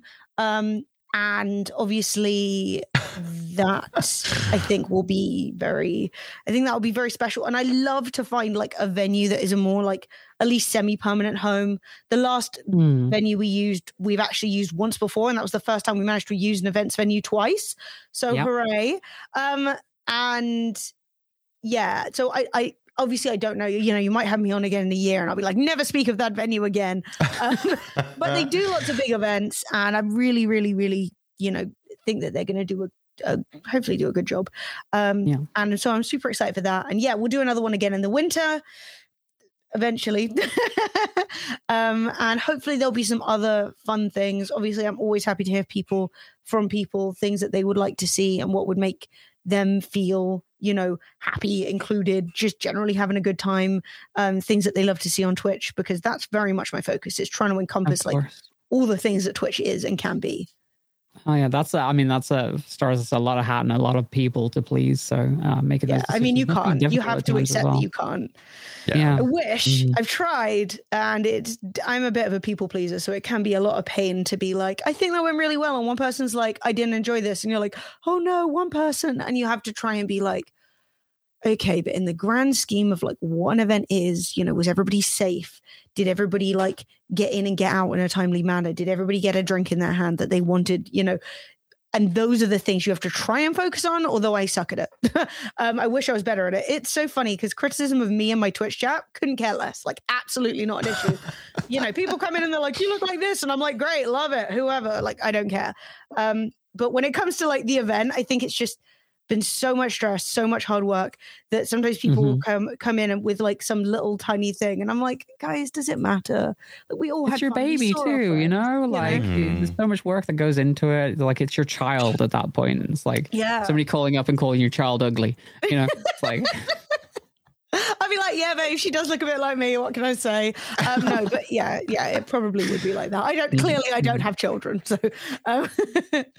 uh, quick, uh, quick uh, same ballpark basically. Mm-hmm. But uh, would you plan on going to any other events yourself this year? Are you uh, got any plans for TwitchCon Amsterdam or I, San Diego or? I do think like I'm going to do TwitchCon Amsterdam. Mm. Um, I was kind of up then. in the air. Yeah, see you oh, there. Oh, yeah, I was kind of up in the air about it purely because I was like, uh, I don't love conventions. Like that was also why Twitch London's a party was it was for me. I was like, this is what I want to go to. I wanted to organize the uh, the convention after party that I wish I was invited to, which wasn't like bright lights and video game music, you know, like mm. I, that was so that I, I selfishly made my event, you know, my vibe. Um, but that being said, I do love seeing everybody at conventions. So I'm pretty sure I'm doing TwitchCon. I am. I'm going to do TwitchCon Amsterdam. I just have to book a hotel. I'm like, I'm going, but I know where to stay. So I'll be on the streets. Uh, but, you know, so yeah, we've got that going on. And then I don't think I'm going to do San Diego this year purely because it's such a long flight. It's a ton of money. And last time when I did LA, um, Long Beach, it was because I wanted to go and revisit a bunch of people I knew in San Francisco.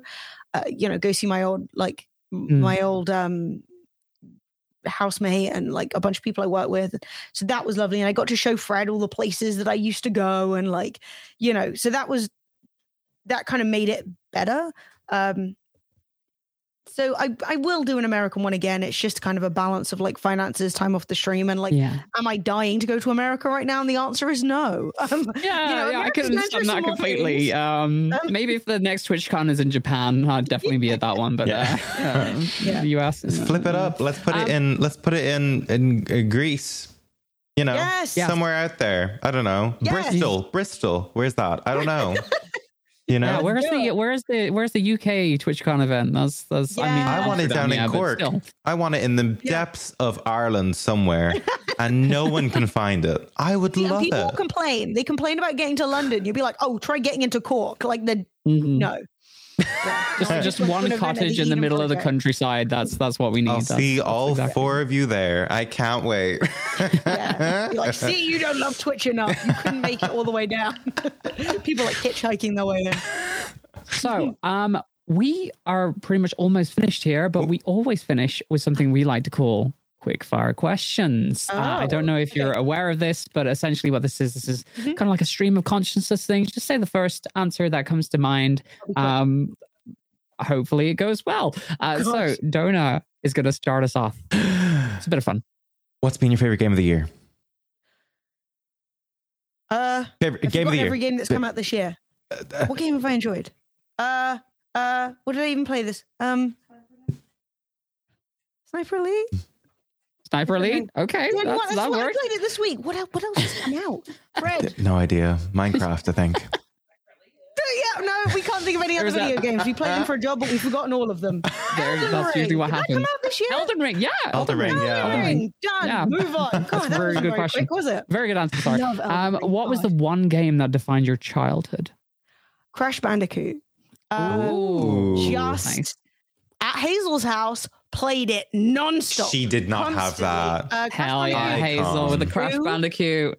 Uh, it was so hard, but there were so many levels. It was the best feeling. Um, no, because I was bad at Tomb Raider, getting heckled from the peanut gallery. Saying also Tomb Raider. I was bad at Tomb Raider. I was always getting eaten by tigers. Um, so no, definitely. Crash Bandicoot. Definitely awesome, Crash awesome. Bandicoot. Okay, quick fire, quick fire. Okay, okay, okay. Yes, Who's your favorite video game character? Wait a minute.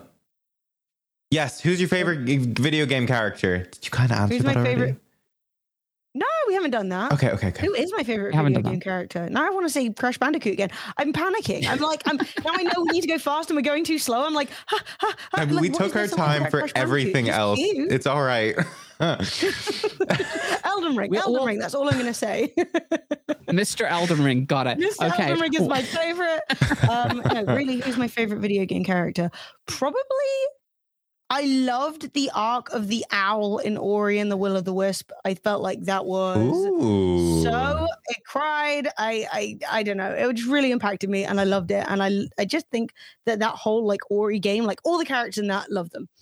Mm. That's good. That's okay, good. answer, which yeah. game do you most want a sequel to? A sequel to. Yeah. So any game that you've really enjoyed that doesn't have a sequel that you'd love to see. I want, honestly, like Stardew Valley 2. Just more Ooh. Stardew Valley, please. Um, I only That's the got actual that- title. That's the the subtitle. Uh, Stardew Valley more Two. More Stardew Valley, More love please. interests. Yeah, that'd be great. Um, yeah, no, truly, I played Stardew Valley when it came out, didn't love it, and then played it again recently and was like, oh my god, I was wrong. Now I played the whole thing and I know all the secrets, and I just I want that exact experience again. Um, Mhm. nice. Okay. yeah. So, we're going quick. Who would be your dream stream guest? Alive or dead? Oh, Oh, alive Anybody. or dead? oh, you've just changed it up. Stream stream guest. The thing is, I need someone I wouldn't completely geek out over and like make a complete fool of myself. Um, I don't know. Probably somebody like I don't know. Maybe somebody like Patrick Stewart because I love Star Trek. I'd just be like, Ooh.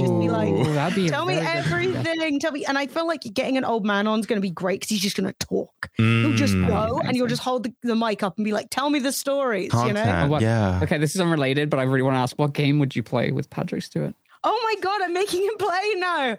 Oh, then I'm putting him in VR. That would be so funny. Stop it. Like Beat Saber with Patrick Stewart, you know? I mean, you know, he's still kicking around. That sounds amazing. We- We've got to make it happen. yeah, Could you imagine? So It'd be so fast. It would just be flying at him. He'd be crying. He'd be like, "What's going on?" No, no, I'm making him uncomfortable. This isn't what we want. um, Okay, you just stick down and have a nice chat with Patrick Stewart. Awesome. Uh, which game this year are you most looking forward to coming out? ooh, what am I most looking forward to coming out? Everything I like has been delayed. I'm like, Hmm. that's going to be great. Oh, it's next year again. Like I was quite Well, which- excited which- for Starfield. That's which- coming out next year now. Um, I is there anything Slime Rancher two? Is there a Slime Rancher two coming out? That will be good. I like that. Yeah, Um. Maybe. I, I- that was a surprisingly fun game. I played it when I was ill and I loved it. Um, Hmm. trying to think of any like what are the major releases that are actually still coming out this year. Honestly, Um, again, everything that I'm looking forward to has been delayed too. Yeah, Like, this is the uh, problem. I feel like such a bad streamer. I do all these like reaction videos to trailers, and I'm like, that sounds great, and then it Oh, just wait, well, I mean, it doesn't have to be this year. Which which Yeah. particular games? are you haunted Mm. chocolatier then because that's from uh, the guy who made Stardew Valley, and I'm very oh my god, that. that looks so good. I don't even know anything Yeah, about it, gonna- but I'm excited. Yes, exactly. Mm. Mm. Hell yeah! Um. Okay. Okay. Okay. So, if you were stranded on an island, Ireland, um, and you had three games In Cork. in Cork, no one's there, stranded, no one's there, no internet, no food, um, and you only had uh, three games that you could bring Yeah. with you or have with Yeah. you. What would they be? Mhm. So this is Desert Um, Island disc, but with video games, basically. Um, the the island has internet, but you can't escape for some reason. Yeah. Fantastic. They've got internet. You can't escape. No multiplayer games. That's cheating. No Patrick Um, Stewart. I no. would bring. Uh, there's a really weird. You've probably never heard of it, and I don't mean that being like edgy. It's just a stupid game, but well, it's not. It's amazing. It inspired RimWorld as a game called Dwarf Fortress. so A lot of love for Dwarf Fortress in that house. so Dwarf Fortress is like an ASCII game where you basically play like the Mines of Moria, right? You run your dwarven community. Every time you open the game, it develops like 10,000 years of lore and history, which is like developed. People attack. There's like crazy creatures. Like I had a mayor in my town who was a vampire. She was eating all my skilled craftsmen. It was a nightmare. Eventually, I I, I I locked her up, tried to kill her, and she saved the day by killing a big person who was attacking her. So I was like, "You're free," and she just ate my dwarves for the rest of time. But you know, she's like, so I love that game. You could basically play it infinitely. Um, Ooh. the problem is, is it's ASCII, so it looks terrible. They are making a new version which is has got actual tiles, which is going on Steam. Yeah. you can basically play that for 10,000 years and still have new things happening. So Okay. I love that. Um, the other one, I would probably say Stardew Valley purely for like comfort. I think that even if you didn't play it for ages, you could come back in and be like, I'm just going to do some farming and it would keep you from going completely insane. And then is there a story with like plot that I could, like, I feel like I need a story that's got like, Mm. do you know what? I've never played Mass Effect and everybody Oh. loves it. So I feel like I've got to bring Mass Effect because I'll finally do it. Otherwise, maybe Hell The yeah. Witcher 3. I and you end up 3. hating it and you're stuck with it forever until the Mm-hmm. That works. other Irish people find you. Yeah, amazing. Okay, which game has the best soundtrack? Which game music do you love? Uh, I think game that has got like the most impactful music for me is like Dark Souls 3 because that was the first of the like Soulsborne games I ever played and it blew my mind. To this day it's actually probably my favorite game. Um I just don't think I'd want to take that to a desert island because I think I'd be like, You're- right, I quit. Like you're I'm- going I'm- through enough. that's yeah. it. You push me over the edge, you know. Um, but yeah, I, I think the music in that I loved it, and it just really made like the whole experience of like discovering those bosses just so immersive. Um, there are definitely other like games that have amazing soundtracks, but I think that that just really was like the first one that made a huge impact on me. Oh yeah. Now, um, these are the most detailed answers to quick five questions we've ever had. I'm such Um, trash. I'm gonna go quick no, now. it's okay. Sorry. okay, That's very- okay. Um, well, funny enough that you say that. This last question, you can take as much time on. No, As you right. Like. is gonna be a one-word answer. Please no, don't. No. so, very important, very deep. Think about this. Where can people find your content and what have you got coming up on your channel? Oh my god. Um, so we are on twitch.tv slash Fremily.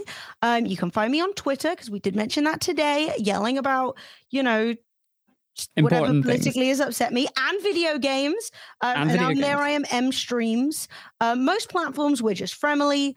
Um, but I would say YouTube and Twitch are the two spots that you should definitely um, follow. We also have been uploading on TikTok recently, again, Fremily. Um, but yeah, so for me personally, it's EmStreams, and the rest of the time, Fremily on Twitch, on YouTube, and on TikTok.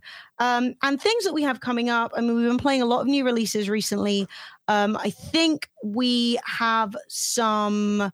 Um, like, well, I'd like for us to be doing a charity stream the next like month or two, um, because we did one a little while ago and it was super awesome.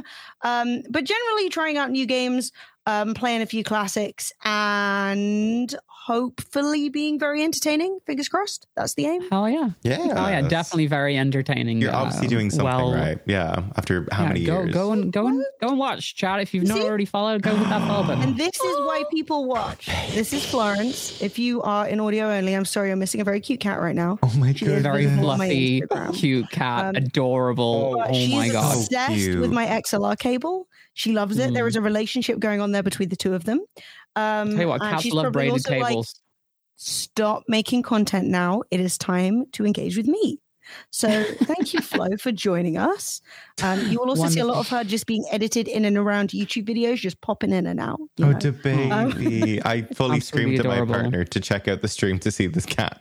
The yeah, honestly, she's the cheat code. She's absolutely the cutest. Oh, Mhm. so cute. It's been absolutely fantastic.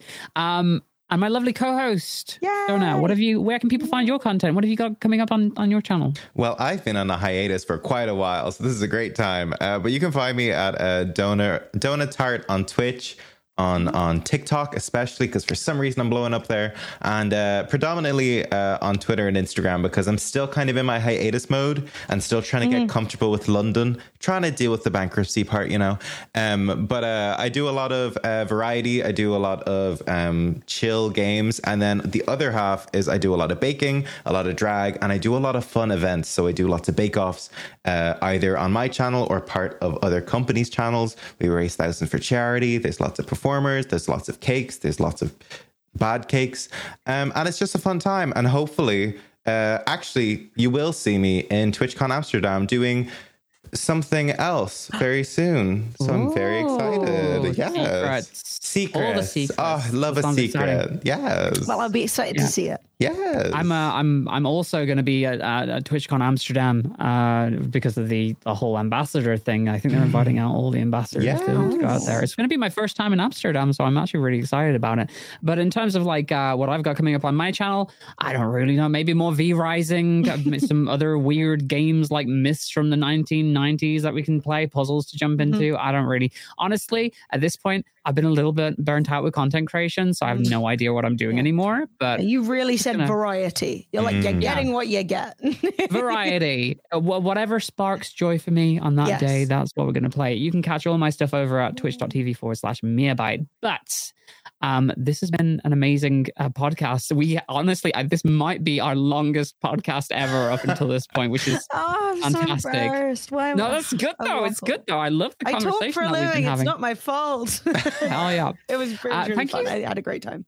I'm so glad. Thank you so both both of you. Thank you so much for joining me today. I've I've had a, I've had an absolutely fabulous time, and I, I hope you have. Yes, too. so much fun. Hundred yes. percent. Good, good, good, good, good. So Again, thank you so much for joining us on this episode of the Gayming Podcast Live. We'll be back in two weeks' time with another special guest. No idea who it's going to be yet, but we'll figure that out when we get there. It is DigiPride coming up in the month of uh, June to August, all those three months. So we're going to have a lot more content on the channel here. If you haven't already hit the follow button, please do hit the follow button. And and yeah, yeah, just check out all the different content that's coming up. Amazing. But Amazing. is is that mm. that's not all, is it, Mia? What's coming up next week on uh, Let's Go Gaming? By the way. Oh yes, of course. Yeah, I forgot about Let's yes. Go Gaming. Uh, so every week, uh, you can find me live on the gaming channel here, right here, right now, uh, on our show Let's Go Gaming. It is a charity show where we literally just chill and vibe with queer chill. creators and play all. Yeah, we played Mario Party. That was not. That was far from chill. I haven't talked to Psyche in three months and I never will again. Relationships are ruined. They will be broken, and it's content. So make sure you check it out. it's content. It is always so much fun. This week, we're actually going to be looking at the new Arcade Spirits games uh, with some wonderful, wonderful content creators. So make sure you come back on Wednesday at 8 p.m. UK time and check that out. It's either Wednesday or Thursday, but I'm pretty sure it's going to be Wednesday this week. So make sure you hit the follow button or coming over to twitch.tv forward slash gaymingmag if you're listening to the audio version of this so you don't miss out. Yes. And you can follow the Gayming Mag uh, channel either here on Twitch or subscribe to the YouTube channel where you won't miss any of these amazing shows. Um, and of course, the podcast can be listened across all of the major places that you listen to podcasts. Um, or if you're listening on one of those amazing platforms right now, come join us over on Twitch so you can see our beautiful faces at twitch.tv forward slash gaymingmag. Hell yeah. Hell yeah. But in the meantime, do not forget to keep reading all the stuff on the site, the Gayming Magazine site. Do all the, the things, watch all the shows. It's uh, always queer, quirky fun. Always queer. And uh, I love it to death. And I will see you all soon. We'll all see you all soon, hopefully. Bye for Yay. now. Bye. Bye. Bye, y'all. Bye. Bye, all. Really appreciate having you here. Oh, my goodness. You're all so lovely.